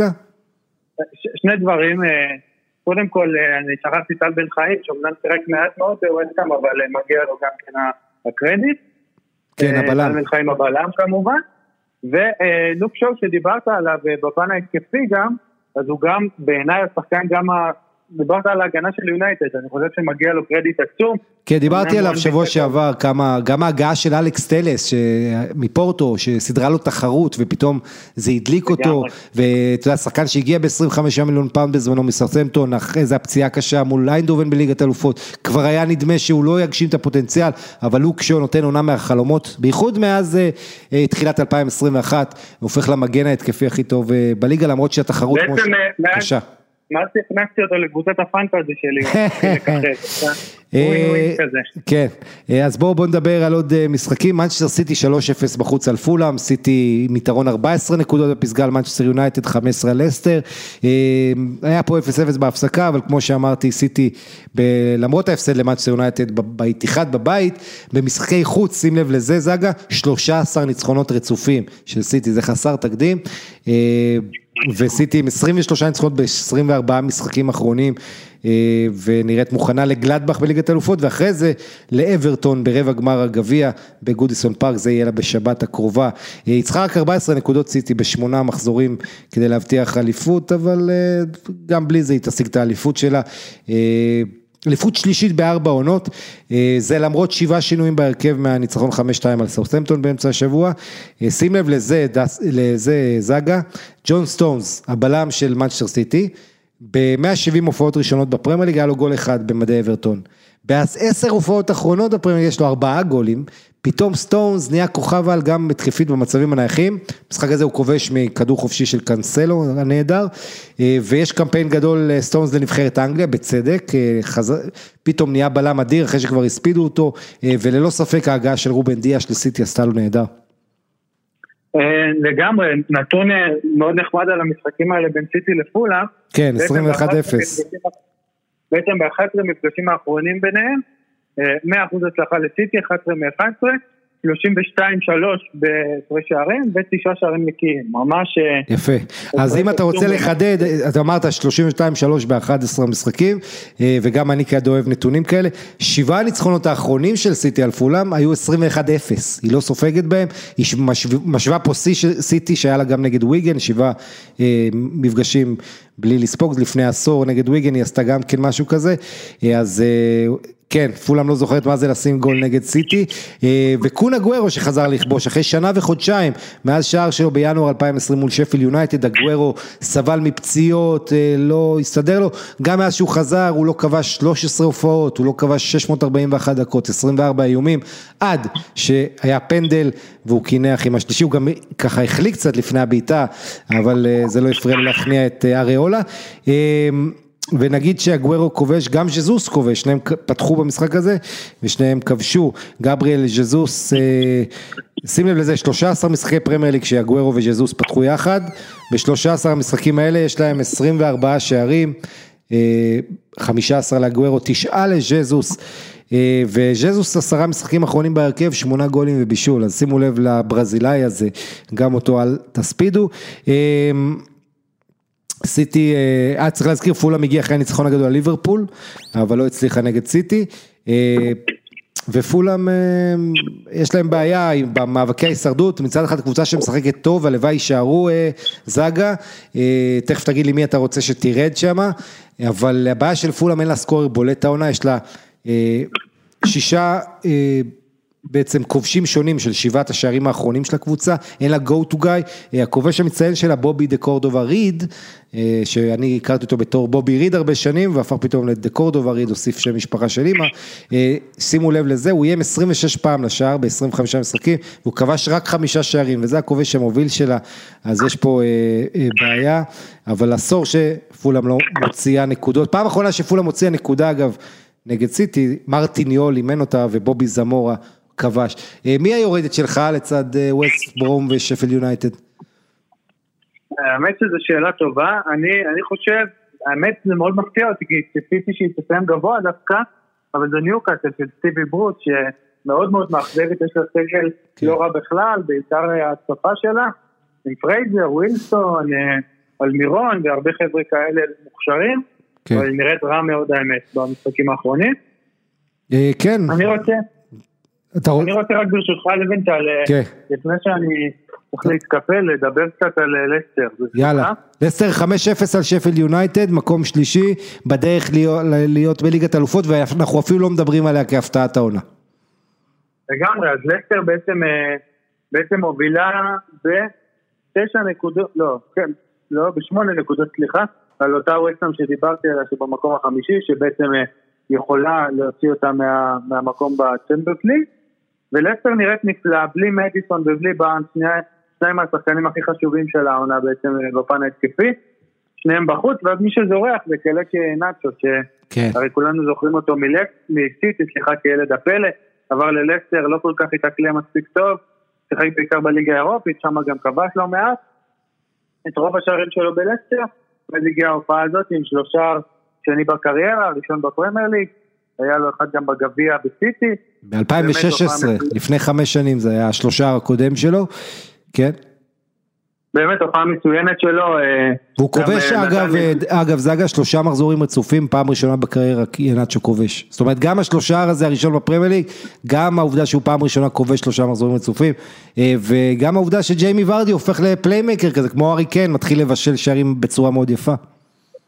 לגמרי, באמת ורדי... אה, אני, אני, אם, אם נחזור שוב למחוזות הפנטזי שבעיניי תמיד מוסיפים צבע, אז אני קיפטנתי אותו בעצם נתתי לו את הסרט וציפיתי לשלושה שלו, אבל הוא נתן בעצם שלושה בישולים נתנו לו גם על השער העצמי הזה שהוא גרם, אה, היו לו שני בישולים ועוד את זה. באמת הופעה מצוינת של לסטר. אה, אבל היא שיחקה מול קבוצה שבורה, שפילד יונייטד יום לפני המשחק הזה נפרדת מהמאמן שלה, קריס ויילדר, האחרונה בטבלה, 14 נקודות. אז ויילדר הולך הביתה, מגיע פול הקינגבוטום אה, כמאמן זמני. שפילד יונייטד, צריך להגיד, עד השעה הראשון היא כן הייתה במשחק, אבל היא גומרת את המשחק הזה עם איום אחד וגם הוא לא למסגרת. אגב, אה, קודם שכחתי להזכיר שווסטהאם לא מצא את המסגרת נגד מנצ'סטר יונייטד, אבל... גם, גם שפט יונייטד לא רק שהיא לא מוצאת את המסגרת, היא עם איום אחד כל המשחק, זה יכול היה להיגמר אפילו יותר מ-5-0 אם לסטר הייתה יותר אה, אה, רצחנית בוא נגיד ככה, אה, ובאמת תצוגה רעה בעונה מזוויעה. של הקבוצה הזו, ואחרי שהיא ספגה את שער הראשון, ראית את סף השבירה הנמוך של שפל יונייטד. עוד, אתה, עוד משהו לפני שאתה זז? אני רוצה, אני רוצה בכל זאת, למרות ש... באמת שפילד חלשה, אני חושב שהכבוד כן מגיע ללסטר, כי באמת קבוצה פנטסטית העונה. רק בבית, לא, הבעיה שלה זה הבית. כן, אבל בעונה הזאת, בלי קהל, הבית והחוץ, אמנם זה כאילו סנטימנטלי וכאלה, אבל זה לא אומר הרבה יותר מדי.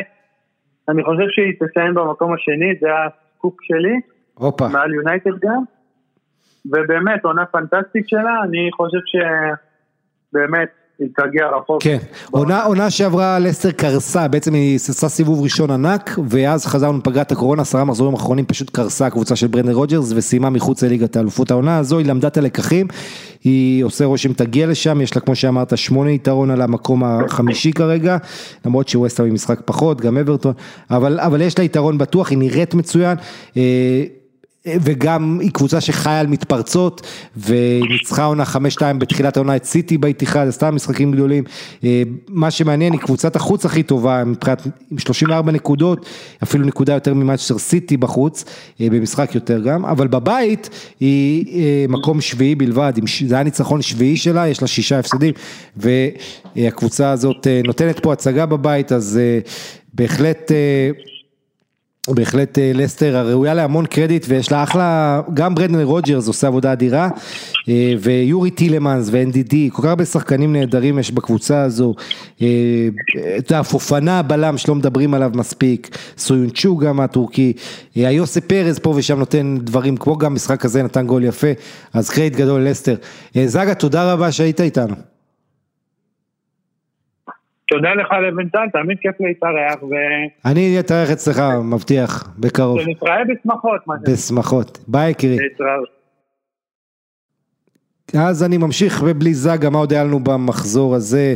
אה, כמובן הדרבי של צפון לונדון, שהזכרנו קצת בפתיחה כשהתייחסנו אה, לדור חי דרמון, אה, זיכרונו לברכה, ארסנל 2-1 על טוטנאם, טוטנאם אה, בעצם הגיעה למשחק הזה לדרבי אחרי חמישה ניצחונות רצופים, כשלא רק שהיא מנצחת בכולם, היא שיחקה גם די טוב, היא כובשת מלא שערים לאחרונה, בכל אחד מחמשת המשחקים האלה היא כבשה כבר בתוך 20 הדקות הראשונות, אבל הפעם היא לא הגיעה, ו-20 דקות ראשונות זה לא שהיא לא כבשה גול, היא לא עברה את החצי, הדבר היחיד שהיה לציין ב-20 הדקות האלה מבחינת טוטנאם זה הפציעה של סון, שנפצע בשריר וכנראה ייעדר כמה שבועות, יצא ספרינט לכדור ארוך והקוריאני נפצע, הוא הוחלף על ידי אריק למלה ולמלה כמו הרבה פעמים בכלל לא היה אמור לשחק אה, והופך להיות אה, הכותרת הגדולה, הוא אמנם מורחק בסוף, לקראת רבע שעה האחרונה של המשחק הזה, בשני צהובים, אבל כולם מדברים על השער שלו ברבון, הרבון השנייה שהוא כובש, היה לו אחד בליגה האירופית לפני כמה עונות בטוטנאם, אבל זה היה בדרבי של צפון לונדון, בעמדה שלא היה לו שום, איך אומרים באנגלית, לא היה לו שום זכות לכבוש משם, אה, נותן את זה בין הרגליים, משחיל אה, תומאס פרטי, אף אחד לא ראה את זה בא כל כך מדויק ומדהים, ראיתי שחקנים של טוטנאם תפסו את הראש, לא האמינו, היה 0.0 זה ה-XG לבעיטה הזאת של למלה, אני לא יודע איך בכלל מחשבים XG לרבונה. אמ, וזה קרה אחרי לחץ כבד מאוד של ארסנל, סדריק ואמיל סמית רו בבעיטה נהדרת, שניהם הדביקו כדורים לעמודים. ובסופו של דבר ארסנל עם כל הלחץ זה השתלם לה, אגף שמאל של ארסנל היה מצוין אה, עם קירן טירני ועם אמיל סמית רו הילד הנהדר, השניים הביאו משם הרבה התקפות, הצליחו לייצר משם את עיקר ההתקפות אה, ומשם גם הגיע שער השוויון, כדור של טירני המצוין התקפית אה, לאודגור ואודגור עם שער בכורה בפרמייר ליג ושער שני תוך ארבעה ימים אחרי הפצצה שלו מול אולימפיאקוס, חבל שאי אפשר לרכוש אותו, לארסנל אין אופציה עליו אבל אה, אפשר רק לקוות שהוא ירגיש מספיק טוב כדי לרצות ממש להישאר. אה, בטח כשמודריץ' מעריך חוזה בריאל לעוד עונה והתוכניות קצת משתנות, אני מזכיר לכם בתחילת העונה דיברו על זה שזו עונת חניכה, מודריץ' מעביר את הסרט לאודגור ואחרי העונה מודריץ' יעזוב ואודגור ימשיך במקומו בריאל, ראינו שלמציאות יש תוכניות אחרות, אז בואו נראה מה המשמעות של הדברים האלה לגבי העתיד של הנורבגי. צריך להגיד את האמת, הפנדל שארסנל קיבלה היה בדיחה בעיניי, אה, לקזט פשוט פספס את הבעיטה ונתקל בדווינסון סנצ'ז, אה, בעיניי זה שערורייה, אבל אה, הלוואי עוד שערוריות כאלה, כי זה היה לטובת ארסנל, ככה זה, כשהטעויות שיפוט הן לטובת הקבוצה שלך, אתה נוטה פחות לקחת את זה קשה, אבל צריך לזכור את זה בייחוד שקורות טעויות לרעתך בימים אחרים, והיו טעויות רבות העונה גם נגד ארסנל. אה, דווקא בעשרה שחקנים ברבע שעה האחרונה, זה הדקות היחידות שטוטנאם שיחקה בהם, אה, עד אז טוטנאם החזיקה בכדור 30% מהזמן, דווקא בעשרה שחקנים היא החזיקה בכדור 65% כמעט מהזמן, הארי קיין הדביק כדור חופשי אדיר מזווית קשה לקורה, דווקא קיין שיש לו 11 גולים ב-15 משחקים נגד ארסנל ועוד שני בישולים, אה, הפעם לא מוצא את הרשת, וגם כמעט לא סיכן את השער. אבל ארסנל הצליחה לעשות במכנסיים שם, הייתה בפאניקה מוחלטת, אם היה עוד שתי דקות למשחק הזה היא גם סופגת, איכשהו היא יצאה מזה, למרות הרעידה הזאת, למרות שאובמיאנג לא שיחק בגלל ענייני המשמעת. ושתי הקבוצות האלה, טוטנאם וארסנל, ישחקו באירופה וצפויות לעלות לשלב הבא. למוריניו זה הפסד שלישי בלבד, מול ארסנל ב-23 משחקים, וכמה דור היה שמח לראות את מוריניו מפסיד לארסנל, הפסד שני אגב בליגה מתוך השלושה. אה, טוטנאם עם שער, הפציץ המשחקים האחרונים והנה היא נעצרת שער אחד, גארס בייל גם מוחלף ולא מבין למה הוא מוחלף. אה, בכל מקרה, אלה הדברים, וסוף סוף ארטטה מנצח, הוא הפסיד את שני הדרבים הראשונים נגד טוטנאם, הוא רצה להימנע מלהפוך למאמן הראשון של ארסנל שמפסיד שלושה דרבים הראשונים, ארסנל רצה להימנות, להימנע מלהפוך לקבוצה הראשונה בתולדות המועדון שמפסידה שש פעמים, שלא מנצחת, סליחה, שש פעמים רצוף את טוטנאם, כי חמישה מפגשים קודמים בדרבי לא ניצחנו התותחנים שלנו, אה, אז הנה ארסנל מנצחת סוף סוף אחרי תקופה יותר מדי ארוכה בלי ניצחון על טוטנאם, והיא... אה, איכשהו בתמונה, לא יודע איך להגדיר את זה בדיוק, אה, ארסנל עם 41 נקודות, מקום עשירי, טוטנאם עם 45, 4 נקודות יותר, מקום שביעי, ארסנל עדיין לא תסיים את העונה הזו עם כלום, רק זכייה בליגה האירופית תקנה לה כרטיס לאירופה, וזה ליגת אלופות אם זה יקרה. לעונה הבאה, כנראה לא, ואחרי 25 שנים רצוף באירופה, ארסנל לא תהיה באירופה. בעונה הבאה, למרות הניצחון הזה, ולמרות כל הבעיות של ארסנל, ארסנל עם... אחוזי דיוק בבעיטות 44 אחוז ואחוז המרת מצבים, conversion rate 11 אחוז, אה, האחוזים הכי נמוכים של ניצול ויעילות מול השער בעידן שאחרי ארסן ונגר, ואנחנו רואים את זה גם בירידה של אובמיאנג העונה, בבעיה עד שמצאו לו את העמדה, אה, בכל החדות של שחקנים. אה, והרבה הרבה משחקים שארסנל יש לה איזה 15-16 איומים ורק אחד שניים למסגרת, אז הנה הדברים האלה אני מקווה ישתנו. ומעל עשור, מאז שמנג'ר של טוטנאם ניצח באמירייטס, אה, כן, אז יפה. מה עוד אה, במחזור הזה, צ'לסי 0-0 עם לידס, הזכרתי שצ'לסי של אה, טוחל בלי הפסד מאז שהמאמן הגרמני הגיע ב-12 משחקים כמאמן בכל המסגרות, מתוכם עשרה בליגה. אה, למעשה זה 0-0 שלישי בליגה בעשרה משחקי ליגה, אה, לפרנק למפרד היו שני תיקו 0-0 ב-57 משחקים ולטוחל 3-0-0 בעשרה בלבד. המחמאות לבלם הגרמני אנטוניו רודיגר שבתחילת העונה הוא התנדנד בכלל ולא היה ברור אם המשיך בקבוצה, עכשיו הוא נראה מצוין ומרגיש טוב עם מאמן גרמני, גם אה, קריסטנסן הדני הבלם שמשחק מאז הפציעה של תיאגו סילבה נראה טוב מאוד, לידס מחצית ראשונה היה לה איזה איום אחד רק, היה לה עוד שער פסול של מלך השערים שלה, פטריק במפורד עם 13 גולים, אבל היה בנבדל קטן, אז שער נפסל, במפורד עצמו נפצע בהמשך, זה מדאיג, מבחינת ביאלסה, אה, אבל המשחק נרגע, אפשר היה להתרשם מרפיני, הברזילאי הנהדר של לידס, שאני מניח הרבה קבוצות גדולות ירצו אותו. אה, לידס עצמה אגב ממשיכה לסמן כל מיני כישרונות מעניינים. אה, תוצאה מפתיעה נוספת הייתה הפסד של אברטון בבית לברלי, אברטון מאבדת גובה ואברטון גם קבוצה שבבית קטסטרופה ובחוץ טובה. אברטון בבית מקום 15 בטבלה ובחוץ היא מקום רביעי.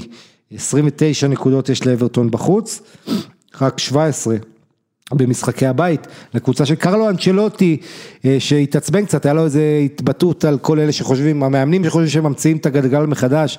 והוא ככה דיבר כמו בומר אמיתי והזכיר את הוותק שלו, הוא אמר פעם סאקי המציא דברים בכדורגל, היום מאוד קשה להמציא, זה בעיקר וריאציות של אותם דברים.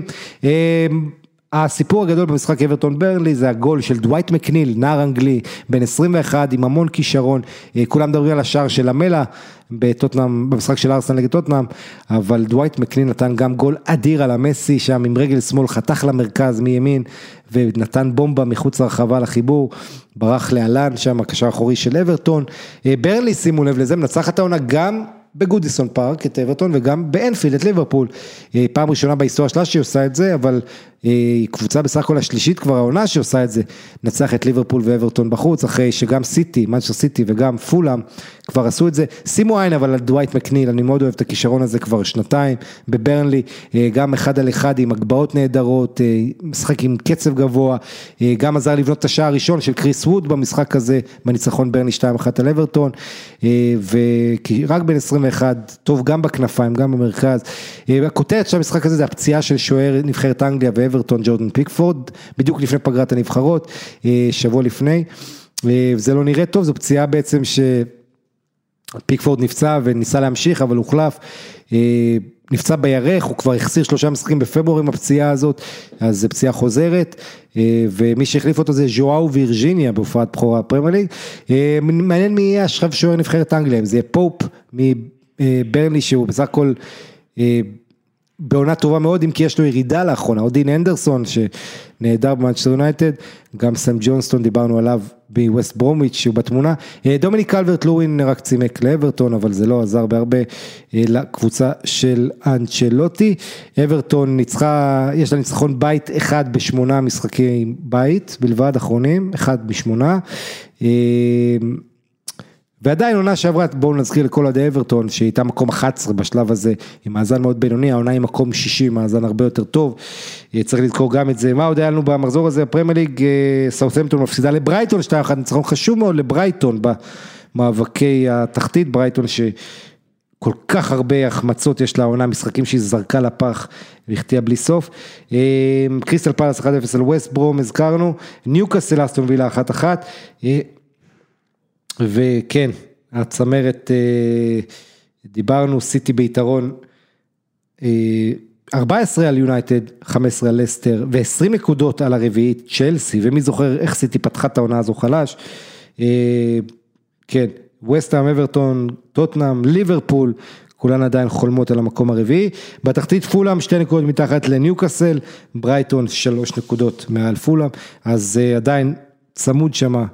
גם ברני עוד לא ממש בטוחה. בואו נעבור לשאר הליגות, לליגה, היה לנו אה, מחזור מעניין מאוד, כי אתלטיקו מדריד איבדה נקודות, ואילו ריאל מדריד סימקה את הפער, ברצלונה תשחק הערב נגד ווסקה, בקמפנו, פעם אחרונה שהם שיחקו היה 8-2 לברסה עם צמדים של סוארז ושל מסי, מעניין מה ייגמר הערב לקבוצה של קומן שנמצאת בכושר אדיר, 13 ניצחונות ושלושה תיקו ומגיעה במורם אה, מאוד גבוה אחרי ההופעה הטובה שלה מול פריס סן ג'רמן, אה, ידעה שאין הרבה, באמת סיכויים אבל נתנה לפחות הופעה שגרמה הרבה גאווה לאוהדי ברסלונה. הקהל חוזר, שימו לב לזה, בסוף אפריל מתכננים להחזיר בלליגה את הקהל, לפי התוכניות המשחק הראשון עם קהל יהיה חטאפה נגד ריאל מדריד בקוליסאו אלפונסו פרז. ב-28 באפריל. כאמור, 2,500 צופים אמורים בשלב הראשון להיכנס. אה, אם הקהל יראה גולים? זו כבר שאלה אחרת, היה לנו אה, כרגיל בספרד זו הליגה, כמו שאני אומר פה לא מעט, הפכה להיות ליגה שהכי קשה לראות בה שערים דווקא מהליגות הגדולות, ליגה שהייתה מזוהה עם כדורגל חיובי, אבל במחזור הזה היו שלושה אפס אפסים רצופים ועוד שלושה אחד אפסים, בסך הכל אה, 11 שערים, אה, חמש, כן, 11 שערים בלבד בתשעת משחקי המחזור. ונקווה שברסה מול וסקה אולי קצת המשחק הזה יוסיף למאזן אה, הבאמת דל מאוד הזה של כמעט שער למשחק. אה, הדרבי של סביליה היה במוקד מעבר לצמרת הגבוהה, דיברנו על זה שבטיס עשתה ריצה מאוד יפה, אם הייתה מנצחת פה היא ממש הייתה כבר נושפת אה, ומרגישה את המקום הרביעי בהישג יד ואיום גדול על סביליה, אבל סביליה התאוששה בדיוק בזמן מהתקופה הלא טובה שלה, ומי אם לא הכוכב שלה, יוסוף א-נסירי, אה, ממשיך את העונה הענקית שלו עם אה, שער בדרבי, 1-0 לסביליה על בטיס, במשחק הזה שנעל את יום ראשון, משחק צריך להגיד היה די מאוזן, ובורחה איגלסיאס ונביל פקיר לא הצליחו להכניע את בונו בשער סביליה. בואו נדבר על הצמרת, אה, שמה, ריאל מדריד אלצ'ה 2-1, ריאל מדריד בשיניים, שוב פעם אה, מנצחת ברגע האחרון, כמו שהיא עושה ארבעה משחקים רצוף כבר שהיא כובשת שערים מאוחרים, אם זה להוציא תיקו, אם זה לנצח, אה, ריאל עוקפת את ברסה זמנית לפחות, עולה למקום השני, צמד אדיר לבן זמה, כולל שער אדיר, שער הניצחון שלו בדקה הראשונה של תוספת הזמן, עושה איזה דאבל פס עם אה, רודריגו מקבל ומקצה הרחבה מפציץ ברגל שמאל החלשה לפינה הרחוקה קורה ופנימה. אה, בן זמה באמת עם התנועה שלו, איך שהוא מצליח כל הזמן לברוח ולייצר לעצמו אה, שטחים ולבוא בתנועה ולמצוא את המקומות לכבוש, ראוי להמון הערכה, גאוות ליון, בגיל 33, בן זמה, שימו לב לזה, כובש בשישה משבעה משחקי הבית האחרונים, שבעה שערים בשבעת משחקי בית, חוץ מזה הוא כובש ארבעה מחזורים ברציפות. ומגיע עם הצמד הזה ל-15 שערים מהעונה בליגה, 20 בכל המסגרות, ובפעם המי יודע כמה הוא מציל את ריאל מדריד. אני מזכיר לכם, רק שבוע שעבר הוא כבש בדקה 88 נגד אתלטיקו, עשה אחת אחת, אה, וכמו שאני עוד פעם מזכיר, 20 גולים לבן זמה בתשע עונות בריאל מדריד, זה משהו שרק די סטפנו, ראול וקריסטנו רונלדו עשו, אז קרדיט לצרפתי. דני קלבו נגח אה, את שער המפתיע, הבלם הזה של אלצ'ה, אלצ'ה שמאז שהחליף המאמן. אה, הביאה אקס אה, ויה ריאל, חווי קייחה, נראית פתאום הרבה יותר, סליחה, את פרנס קריבה, נראית הרבה יותר טוב. ו... הייתה פה קרובה להפתיע, אה, שיחקה הגנתית מחצית ראשונה, אבל אז היא השתפרה וצברה ביטחון, כבשה מקרן ואז מודריץ' וקרוס נכנסו, זידן החליף מערך מהשלושה בלמים, הניסיון הלא מוצלח הזה ל-352, פעם שנייה אגב שזידן עולה עם שלושה בלמים, אבל פעם קודמת מול חטאפה לפני חודש, הוא היה בהרכב טלאים, אתם זוכרים, פארק עלה בהרכב קיצוני, כל מיני דברים מוזרים, לא היו לו שחקנים, הפעם דווקא חזרו שחקנים פציעות וזידן ניסה איזה משהו שלא עבד, למזלו מודריץ' עלה מהספסל, בישל לבן זמה, שנגח את השוויון רבע שעה לסיום, והצליח להשלים מהפך עם שער אישי גדול, רודריגו גם עלה מהספסל וקצר מחמאות. אמ, ו... ובן זמה, כן, אני שוב אזכיר, מאז שרונלדו עוזב את ריאל מדריד, כל שלוש שעונות הוא כובש מעל 20 שערים. אה, בסך הכל גם הוא יגיע בליגה ל-20 שערים בהמשך העונה, יש לו 15 כרגע, בכל המסגרות יש לו 77 שערים בשלוש עונות האלה, וסכיו רמוס חזר אחרי חודשיים היעדרות, אה, עבר ניתוח במיניסקוס בתחילת פברואר, אז הקפטן שרד 60 דקות, הוחלף, בדיוק אחרי השער שהם ספגו, ושינוי המערך. אה, מעודד מאוד רמוס בן ה-34, שיש לו תוכנית ריאליטי למי שלא יודע, ו... אוהב לייצר דרמות, אבל אני מאמין ומקווה שיישאר. חטאפה לא כובשת 19 משחקים רצופים נגד אתלטיקו מדריד. 19 משחקים רצופים, לא שבעה כמו סיטי פולאם קודם. ועדיין חטאפה עושה תוצאה שגורמת מאוד אה, לריאל מדריד ולברציונה לשמוח, 0-0 חטאפה מול אתלטיקו מדריד בקוליסאום אלפונסו פרס. עלה ניום, אה, השחקן כנף של חטאפה, מגן, לפעמים קשר, אה, הורחק בפעם הרביעית בשלוש העונות האחרונות, הכי הרבה בתקופה הזאת. אה, דוד סוריה, סיפור מעניין, השוער הזה של חטאפה הצטיין, נתן הצלה גדולה מול מוסא דמבלה. דוד סוריה בשתי העונות הקודמות היה בעצם היה, היה פנטסטי, אה, אחד השוערים הטובים בליגה, לא פספס משחקים בכלל, ודווקא העונה הזו פתאום היה תקופה שהוא איבד את מקומו בהרכב, היה, אה, גם הוא נפצע וגם היה המחליף שלו פתאום היה טוב, ו... וסוריה איכשהו היה חשש לגבי ההמשך שלו בקבוצה, אבל הנה הוא חוזר לעמוד בשער ולהצטיין וכיף לראות את זה, אה, מי שזוכר אקס של סביליה שם, פעם. בזכייה בליגה האירופית, מה עוד היה לנו בלליגה, אה, במהרה אני אעשה את זה, סלטה ויגו 0-0 עם בלבאו, סונה אה, מול שון וייסמן ווואדוליד 0-0, שון וייסמן עם כמעט 80 דקות במשחק הזה והיה לא רע, בסך הכל אה, עשה כמה פעולות טובות, שיחק עם ביטחון, הוריד כדור לפאב לאוריאנה, שהיה אמור להסתיים בגול של הצ'יליאני, אבל הוא החמיץ. לבנטה מצחת בדרבי של, אה, של העיר ולנסיה 1-0 את ולנסיה משער של רוג'ר מרטי, אה, אלווס וקאדיס נפרדות באחת אחת בקרב התחתית הזה, אה, וויה ריאל מנצחת בחוץ את אייבר שכנראה תרד ליגה אחרי שבע שנים בלליגה, ויה ריאל בתקופה קשה מאוד הייתה, אבל חוזרת לנצח פה עם שערים טובים ויפים. ג'ארד מורנו הנהדר מבשל פעמיים למוי גומז ולקרלוס באקה. ולקינוח פדרסה שעלה מהספסל קבע שער ניצחון. אתיין קפו אגב הורחק אבל זה לא שינה הרבה כי הקבוצה של ויה ריאל מנצחת וויה ריאל מקום אה, שביעי עדיין עדיין בתמונה שם אה, של המאבקים. על הכדורגל, על הליגה האירופית, צריך להגיד סביליה עם הניצחון על בטיס קצת אה, ככה חיזקה את מעמדה במקום הרביעי, הרחיקה את סוסיידד ובטיס אה, ממנה.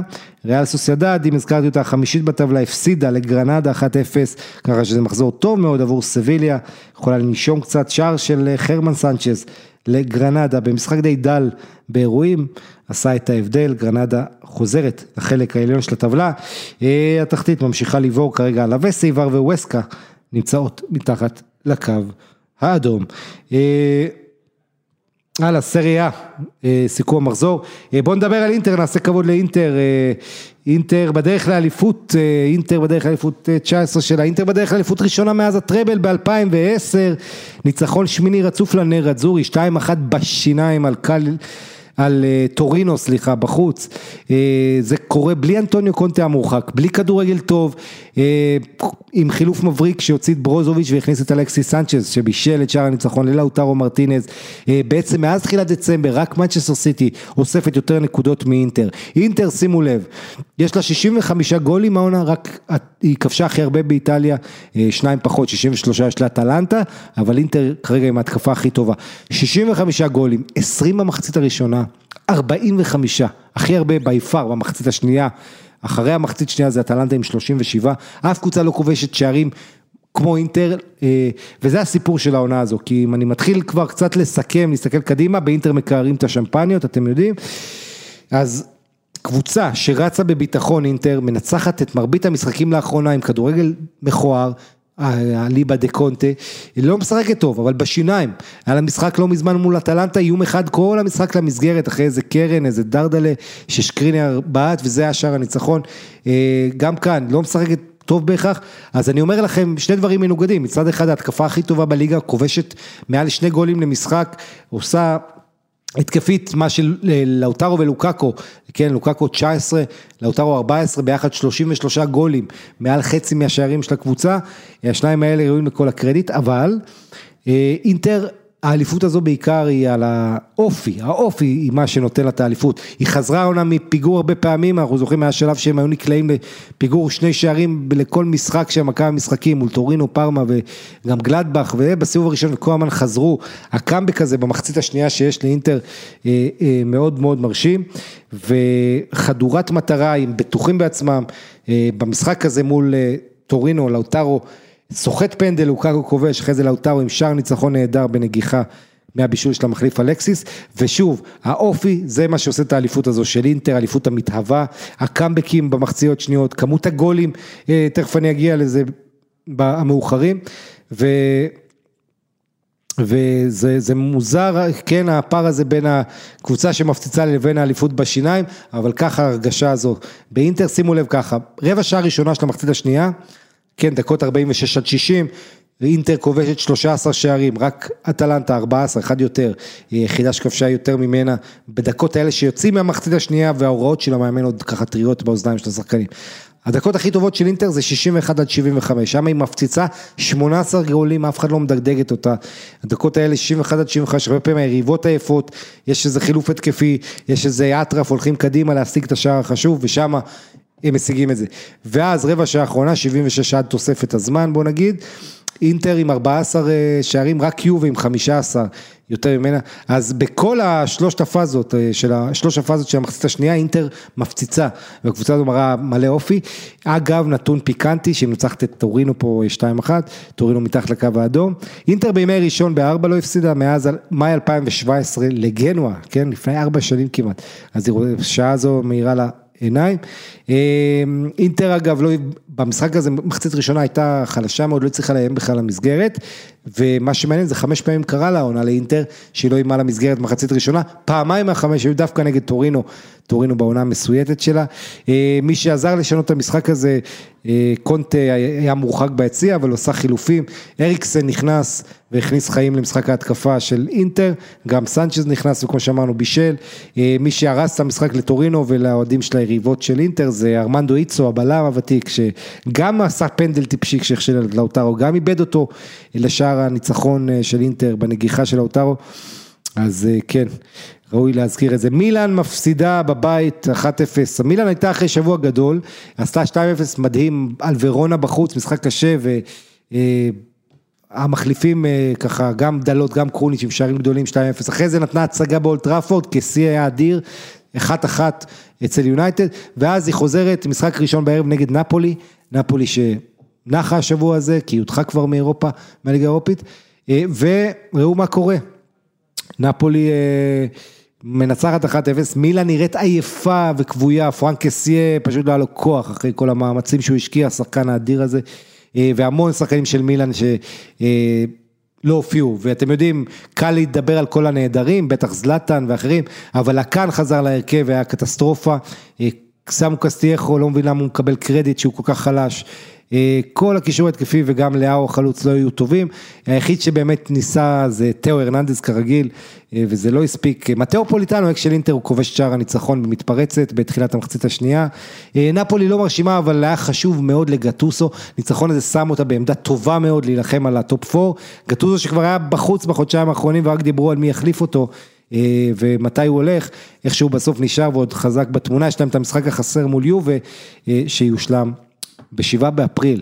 אה, עם החזרה פרט לפחות, זה היה אמור להיות השבוע ביום רביעי, אבל אחרי אה, מאבקים הצליחה נפולי להביא לתחייה של המשחק הזה, רומא רותחת מעצבים, כי רומא מארחת ביום ראשון הבא את נפולי, היא רצתה שנפולי תגיע אחרי שבוע שהיא משחקת בסנסירו, באליאנס של יובה, ואחרי זה גם אצלה, אבל למזלה של נפולי זה לא יקרה, ורומא לעומת זאת נדפקת, כי היא הולכת, טסה לקייב למשחק נגד דינמו בליגה האירופית.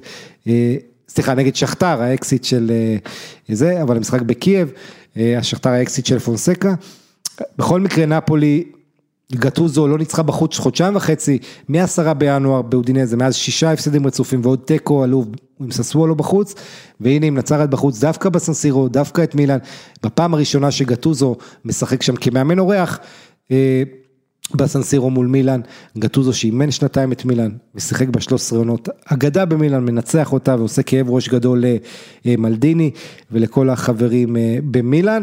אה, אגב, אה, אנדרי שבצ'נקו, אקס של מילאן אגדי, שמחמיא למילאן על העונה הזו ואומר כמה הוא מאמין בפרויקט הזה של מלדיני, מחמיא למלדיני, גם מספר על הפינה החמה בלב שיש לו לגטוזו ומחמיא להתקדמות שלו. וכן, אז נחמד לקבל מחמאות. אגב, הדיווחים זה שמאוריצו סארי עשוי לחזור למאמן הטוסקני שהנח בבית ומקבל פיצוי מיובי, עשוי לחזור עונה הבאה לנפולי, זה הרצון של נשיא נפולי דל לאורנטיס.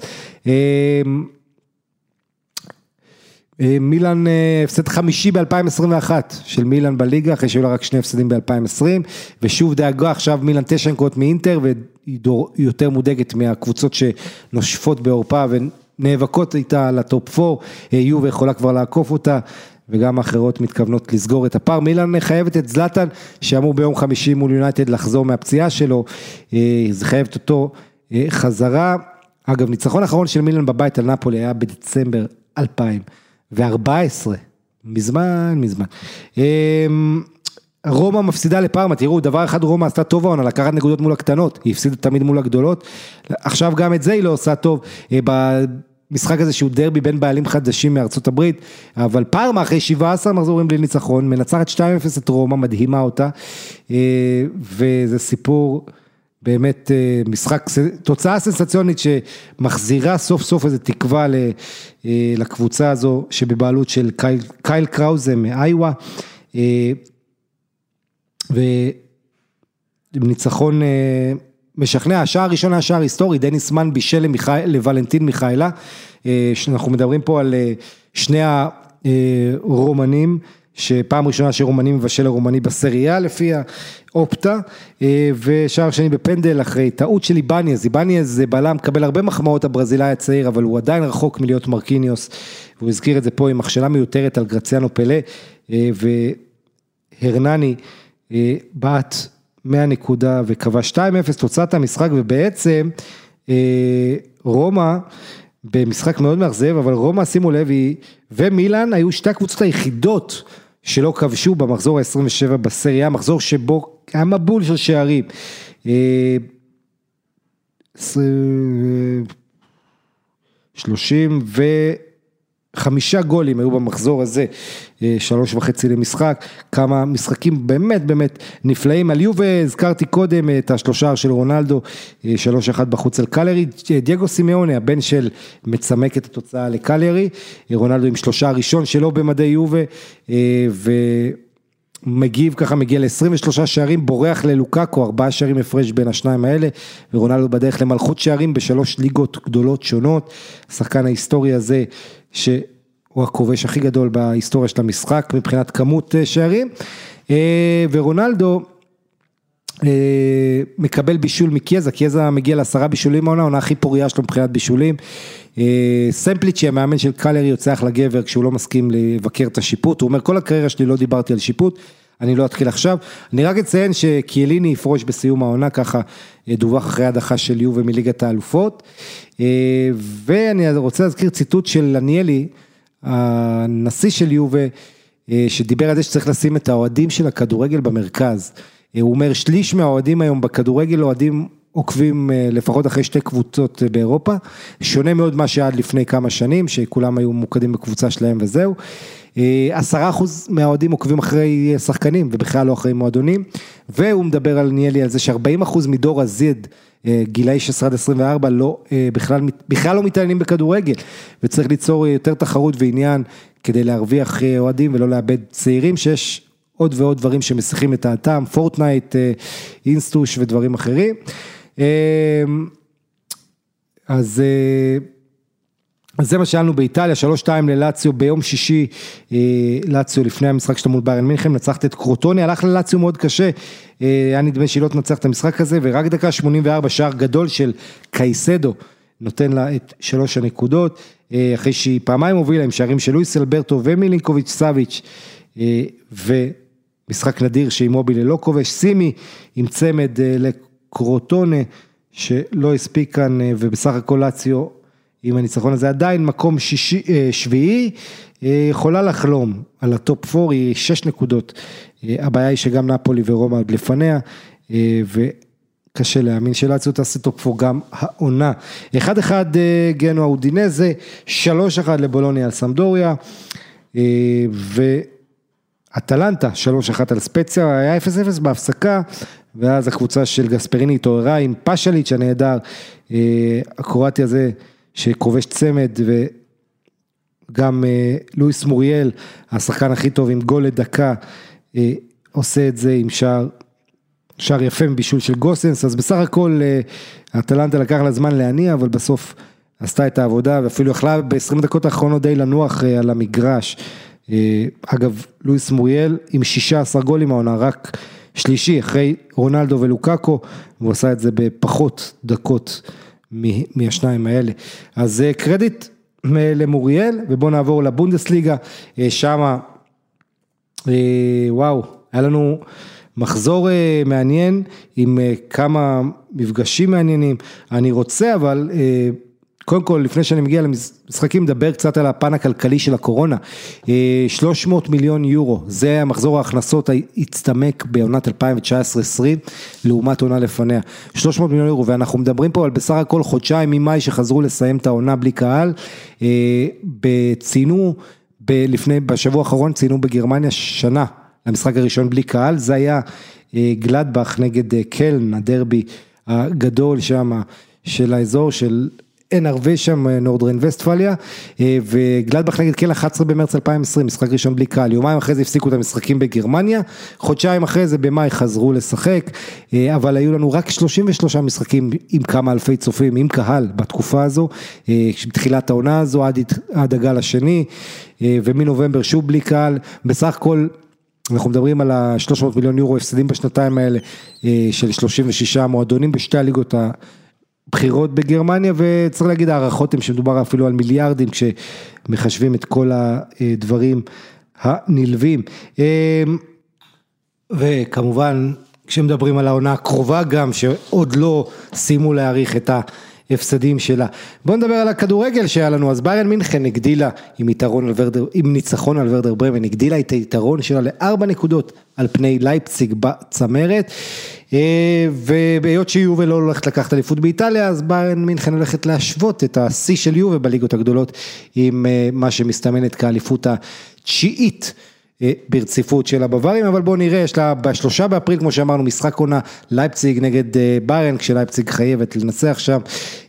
לייפציג עצמה אגב, היא רק שש נקודות מעל וולפסבורג, אחד הסיפורים הנעימים של העונה הזו, אחת ההפתעות היפות, קבוצת המפעל, וולפסבורג של, כמובן הקבוצה של פולקסווגן, הזאבים של אוליבר גלזנר המאמן, ואני אולי שבוע הבא אקדיש להם איזה ככה קצת יותר. יש לנו קרב לוהט על המקום הרביעי בין פרנקפורט לדורטמונד, גם לברקוזן הדועכת ואולי אולי אוניון ברלין שם.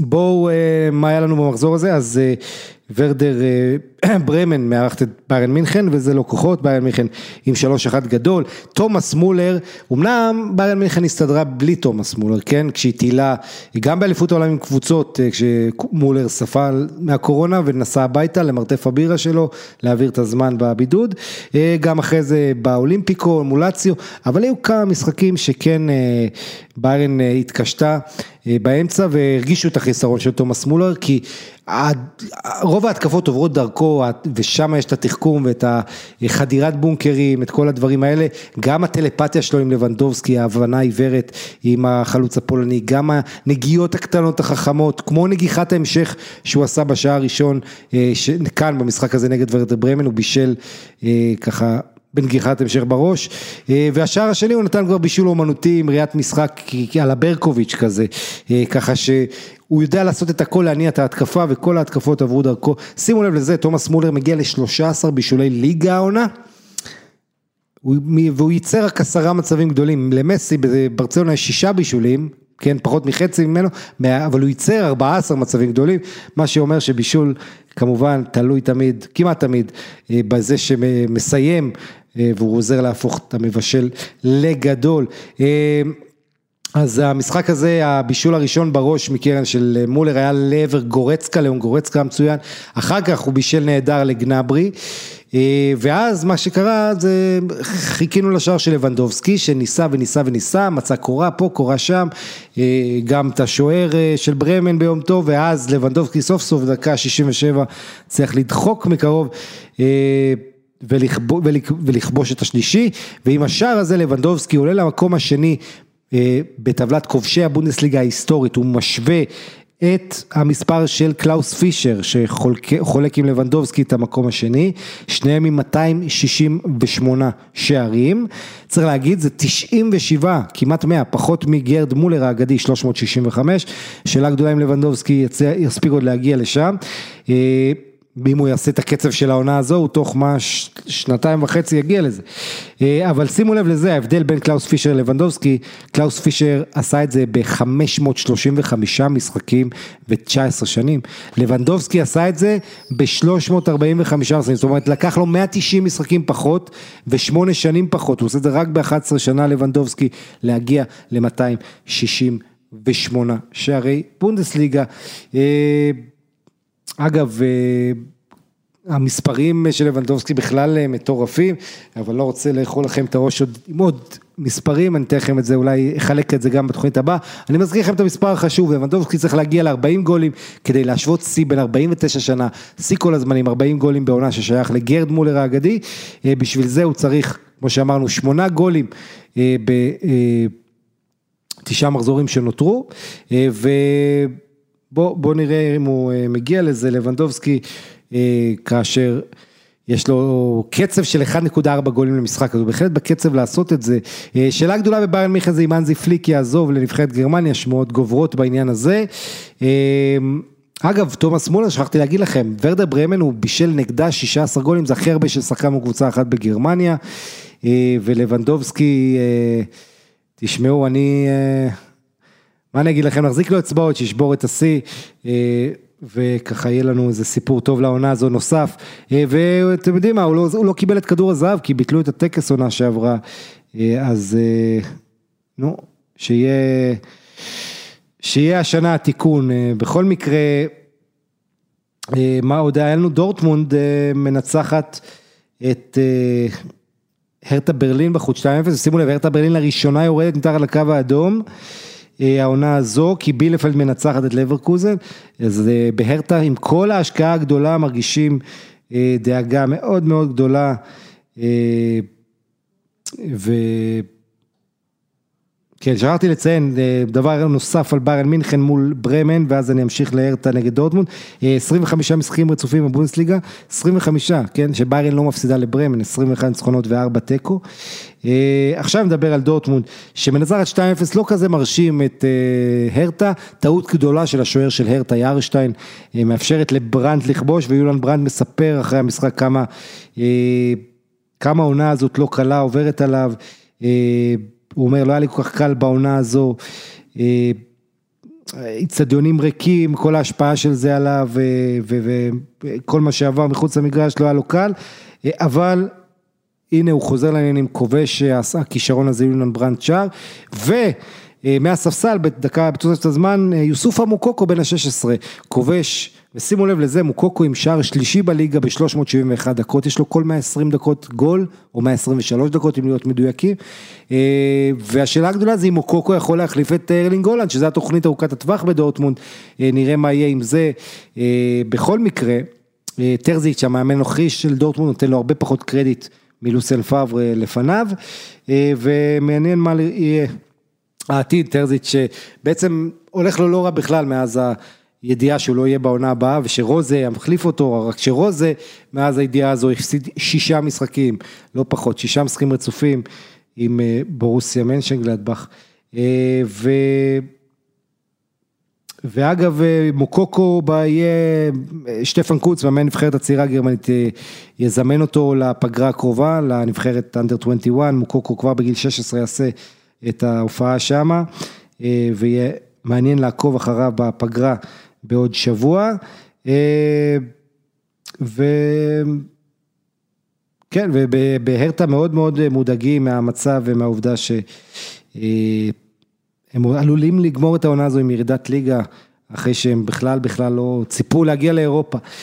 מה עוד היה לנו? לייפציג אחת אחת עם פרנקפורט, לייפציג פה מאבדת גובה, היה לה שתי נקודות פיגור מביירן מינכן, הפעילה הרבה לחץ, אבל פה היא הולכת אחורה, אחרי שישה ניצחונות רצופים לייפציג נעצרת בליגה, ובעצם זה שני משחקים רצופים שהיא לא מנצחת כי היא הפסידה לליברפול באמצע השבוע 2-0, ועפה מליגת האלופות.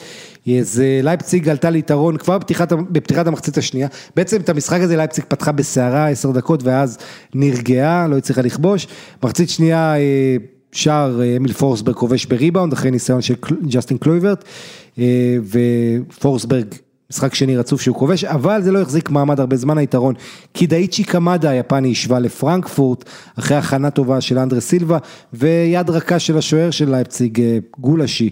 ההונגרי, הוא פמקאנו, הבלם החשוב שעובר לביירן מינכן בסיום העונה, נפצע במשחק הזה, הוחלף, צריך להגיד שאמין יונס בפרנקפורט נפצע ויעדר נגד אוניון ברלין, בפרנקפורט אחד הסיפורים הגדולים זה הקפטן היפני מקוטו הסבה, בן ה-37,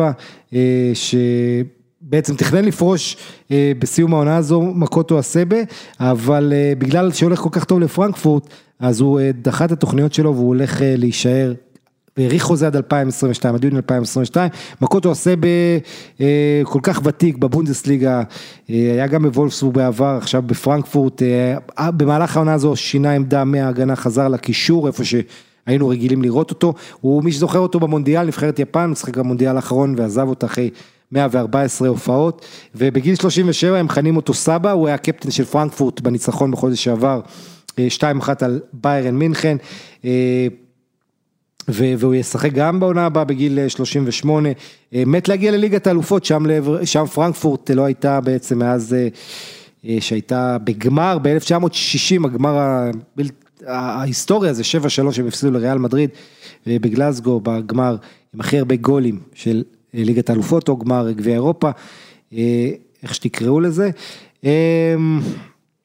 אז אז כן, אגב, קוזיושי מיורה, השחקן היפני האגדי שעדיין משחק בגיל 54, הוא חבר קרוב של הסבה, שצעיר ממנו ב-16 שנה, והם שניהם נפגשים לארוחת ערב, כל שנה הוא מודל לחיקוי עבורו, אז כן, אז הבחור הזקן הזה של פרנקפורט, מקוטו הסבה היפני עדיין משחק, ואם נחזור למשחק הזה, לייפציג נגד פרנקפורט, אז שלושה באפריל לייפציג נגד ביירן, כמו שאמרתי, במשחק מכריע, שימו לב מה לייפציג עושה מחוץ למגרש, בריין ברובי, הכישרון הענק של אייאקס, מגיע בחינם, עוד רכש אדיר של לייפציג, שימכר בעתיד בהרבה כסף אם חלילה לא ייפצע והכל ילך כשורה.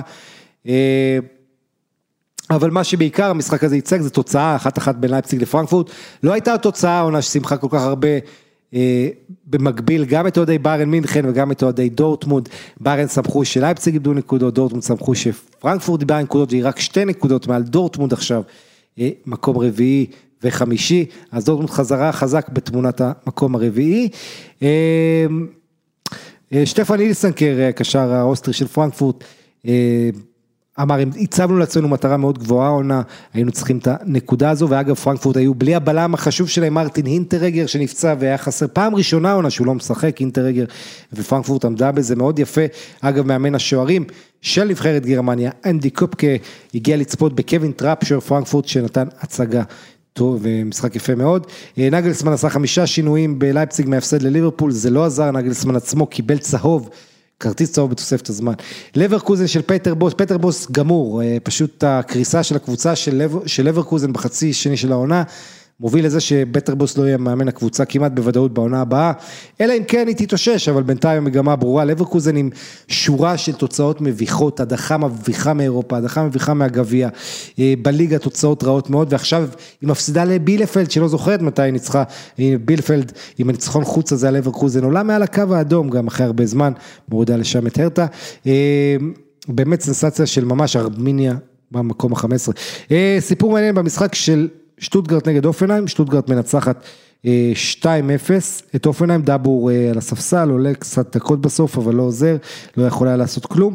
אה, אז שטוטגרט מנצחת 2-0 את אופנהיים, משחק שסגר את המחזור, ומי שעושה היסטוריה זה סאשה קלג'יץ', סאשה קלג'יץ', החלוץ הגבוה הזה הופך להיות אחד הנוקחים הכי טובים באירופה, הוא שחקן בן 23 אוסטרי, אה, והוא כובש משחק שביעי ברציפות, משווה שיא לשחקן שטוטגרד, שיא של פרדי בוביץ' האגדי, שקבע את זה בעונה 95-96 לכבוש בשבעה משחקים רצופים. שני פרטים פיקנטיים על המשחק הזה, אה, אחד זה שקסים אדמס מאופנהיים כובש שער עצמי שני של העונה, והשוער של אופנהיים, אה, באומן, אוליבר באומן סופג הכי הרבה שערים עצמיים בהיסטוריה של הבונדסליגה, 18 שערים עצמיים שהוא אכל, אה, ואני אחזור לקלג'יץ' אה, שהתראיין בסיום המשחק אחרי ההישג ההיסטורי, שבעה אה, מחזורים רצופים שהוא כובש, וקלג'יץ' אומר זה עושה אותי גאה ומאושר, התחייב להביא זכר טורטל לחדר ההלבשה כדי לחגוג את השיא, אז בתיאבון עם העוגה שלא יגזימו, יש לו 13 שערים העונה, כל 105 דקות שער. אה, לקלג'יץ', השחקן הזה שגדל בקבוצה, אדמירה פליירה אלארם, זו קבוצה עם שם ביזארי לגמרי, ושטוטגרט עושה חייל. אה, בזאת בליגה הגרמנית היה לנו את ושלקה שממשיכה לעשות בושות עם תבוסה 5-0 לוולסבורג, וולסבורג אמרנו תוקעת יתד במקום השלישי, בדרך בטוחה לליגת האלופות, שער עצמי אומלל של מוסטפי שם לשלקה, ומילה טובה לוואוט וחורסט שממשיך בעונה הנהדרת שלו, וחורסט עם שער ושני בישולים, איזו עונה גדולה, אה, מצד אחד הוא עקבי ונותן כל עונת ה-15 גולים שלו, אבל זו באמת העונה הכי הכי טובה של וחורסט, 16 שערים וחמישה בישולים יש לו, העונה הזאת, אה, פשוט אה, נהדר, חלוץ ההולנדי הזה, שהיה מועמד למכבי תל אביב מתישהו, אה, לא תאמינו, כן, כן. אמ, אוניון ברלין אה, מנצחת את קלן 2-1, עושה מהפך שם לקאמבק ביתי והיא בתמונת המאבק עדיין לליגת האלופות. מיינץ 1-0 חשוב מאוד על פרייבורג עם שער מאוחר של רובין קוואיסון שמעניק למיינץ תקוות הישארות ואמרנו גלדבך עם שישה הפסדים רצופים מאז ההודעה על מרקו רוזה שהוא עוזב בסיום העונה, הפסידה 3-1 לאוגסבורג. המצב בתחתית הבונדסליגה זה שמיינץ עם 21 במקום הלפני האחרון ממנו יורדים, הרטה עם 21 הולכת למבחנים, בילפלד עם 22, קלן עם 22. מארבע אלה יגיעו יורדת אחת ואחת שתלך למבחנים. היורדת תצטרף כמובן לשלקה. הלאה, כמה מילים על צרפת ונסיים. בליגה הצרפתית כל ארבע הראשונות לא ניצחו, מחזור אה, מטורף שכזה. פריס סן ג'רמן, אה, הפסד רביעי בבית העונה ב-15 משחקים, זה לא היה לה שבע עונות קודמות ביחד, העונה הזו אה, קשה מאוד בזירה הביתית, שבעה הפסדים כבר יש לפריז העונה הזו. אה, שבעה הפסדים בסך הכל. ב-29 מחזורים והיא שלוש נקודות אחרי לילה מוליכה שעשתה תיקו אצל מונקו ובשוויון נקודות עם ליון. פריז וליל, פריז וליון בשוויון נקודות, שתיהן שלוש נקודות אחרי ליל. אז פריז ב... מול נאנט, קבוצה שנמצאת, הייתה לפני האחרונה ערב המחזור והיא עדיין מתחת לקו האדום, דווקא מול נאנט היא מפסידה בבית, הפסד סנסציוני, נאנט זו קבוצה שבעצם החליפה מאמן, הביאה את אנטואן קומבוארה, שהוא סיפור נהדר, כי קומבוארה קודם כל החליף את, היה, כשהוא הגיע לקבוצה הייתה במומנטום מזעזע, היה שם רמון דומנק, הייתה בכמה חודשים בלי ניצחון, פתאום נאנט עושה לאחרונה תוצאות מדהימות, ומה שיפה, הסגירת מעגל פה, זה שאנטואן קומבוארה, השחקן, הוא לא רק... אתם יודעים, הוא בעצם היה שחקן עבר גם בנאנט וממנה הגיע לפריס סן ג'רמן ב-1990 לכמה שנים נהדרות. ואז כשהוא אימן את פריז בהצלחה, מ-2009 עד 2011, מה שקרה, הוא הוביל את הטבלה באמצע העונה, אבל הגיעו בעלים חדשים, רצו ככה שם נוצץ, אז הביאו את קרלו אנצ'ילוטי באמצע העונה, כשפריז מקום ראשון, ופריז איבדה באותה עונה את האליפות למונפליה. אז אם היו שומרים על קומבורי כנראה את האליפות, אז הנה הנקמה שלו, כי מה קורה העונה בפריז, הם מחליפים את אוכל, מביאים את פוצ'טינו, קצת דומה למה שהיה אז, במובן מסוים, עם פיטורי מאמן באמצע העונה, והנה קומבורי מנצח עם, צריך להגיד, שער של מוזס סימון, ו... ומי שאבל כוכב במשחק הזה, זהו שחקן בשם קולו מואני, חלוץ בן 22 שכובש ואז מבשל לסימון את שער הניצחון, קולו מואני פשוט שחקן שכבר צריך להגיד מבוקש, החלוץ הזה בין ה-22, יש לו, הוא יעלה לכותרות שהנבחרת הצעירה, היה סיפור שוויליאם סליבה מסנט אתיין, שייך לארסנל, תפס אותו במצלמה מאונן או משהו, היה איזה דיבור כזה, הוא עצמו הכחיש, טען שהם בכלל לא היו באותו חדר וכל זה, אבל ככה השם שלו עלה לכותרות בסיפור המוזר הזה, ותקשיבו, השחקן הזה מואני יגיע לליגה אחרת, כי גם לייפציג מאוד רוצה אותו, ולייפציג יודעת לשים עין על כישרונות, גם פרנקפורט, גם ניס בצרפת וגם ברנדפורד בליגת המשנה באנגליה רוצות אותו, באזור החמישה מיליון יורו אנחנו מדברים, נאנט רוצה קצת יותר, הוא חתום עד 2022, קולו מואני מטר שמונים ושבע של שרירים, ומה שמעניין לגביו הוא נולד, איפה? בבונדי, איפה שקיליאן אמבפה נולד, בהפרש של חמישה עשר יום, הוא נולד חמישה בדצמבר, אמבפה עשרים בדצמבר, שניהם אה, מבונדי, אמבפה הוא אמנם נולד בפריז, אבל גדל בבונדי, וקולו מואני, דווקא הוא מנצח פה את אמבפה. אה, אז זה התוצאה המפתיעה, ניקו קובץ' שניצח 19 מ-30 המשחקים הראשונים שלו במונקו כמאמן, 63 אחוז, רק מאמן אחד בהיסטוריה של מונקו היה אחוזים יותר טובים וזה היה בשנות החמישים, אנג'לו גריזטי, כי אנחנו מדברים לפני כמעט 70 שנה, מונקו אבל נעצרה ב-0-0 ביתי מול ניס, ניס שבאה הגנתית, התבצרה עם בוטמן ופונטה במרכז ההגנה ועשתה עבודה טובה מאוד. ניס שומרת על המקום הראשון בתצוגה סולידית, ציפינו לכדורגל יותר טוב, אבל זה היה הראשונה נגד הרביעית, הרבה מתח. האכזבה הגדולה זה ליון, אבל ליון בעצם השווה, השוותה עם שער של כדוארה, זה המשחק ביום שישי, בדקה ה-92 בתוספת הזמן, ממפיס דפאי בישל, וזה היה, הציל אותה מהפסד מביך מאוד מול ריימס, סטאד ריימס של רייקוביץ', שהיה טוב בשער. עם חמש הצלות במשחק הזה, אבל בסוף ליאון משווה פה, ובדיעבד הסתברה נקודה יקרה שהשוותה אותה לפריז. סנט אטיין מנצחת את אנג'ה, מרסיי עם סמפאולי על הקווים, מנצחת 3-1 את ברסט, נראית לא רע, ארקדיוש מיליק עם שער והופעה טובה, גם פלוריאן טובן כבש, בורדו נתנה הצגה 3-1 על דיז'ון, ורן חוזרת לנצח 1-0 על שטרסבורג. חברים יקרים, אז יש לנו ליגת אלופות השבוע, יש לנו גם גומלין שמינית גמר בליגה האירופית, עם כמה משחקים מרתקים ששווה ככה לעקוב אחריהם. אני, הכדורגל לא עוצר, ואנחנו מנסים לעקוב אחריו כמה שאפשר, להכניס סיפורים. וגם היה לנו בוקה ריבר, גם בדרום אמריקה יש אקשן ויש עניין, ועוד מעט תהיה פגרת נבחרות, תהיה קצת זמן לנשום, אבל שבוע הבא אנחנו כאן כרגיל, עוד שבועיים אני לא יודע מה יהיה, בכל מקרה עד כאן תוכנית מספר 69 של לוינטל בכל יום שני שמוקדשת לדור חי דרמון זיכרונו לברכה. תודה רבה לכם המאזינים, תודה לרועי זגה העורך שהיה פה, תודה לכולם, ביי ביי.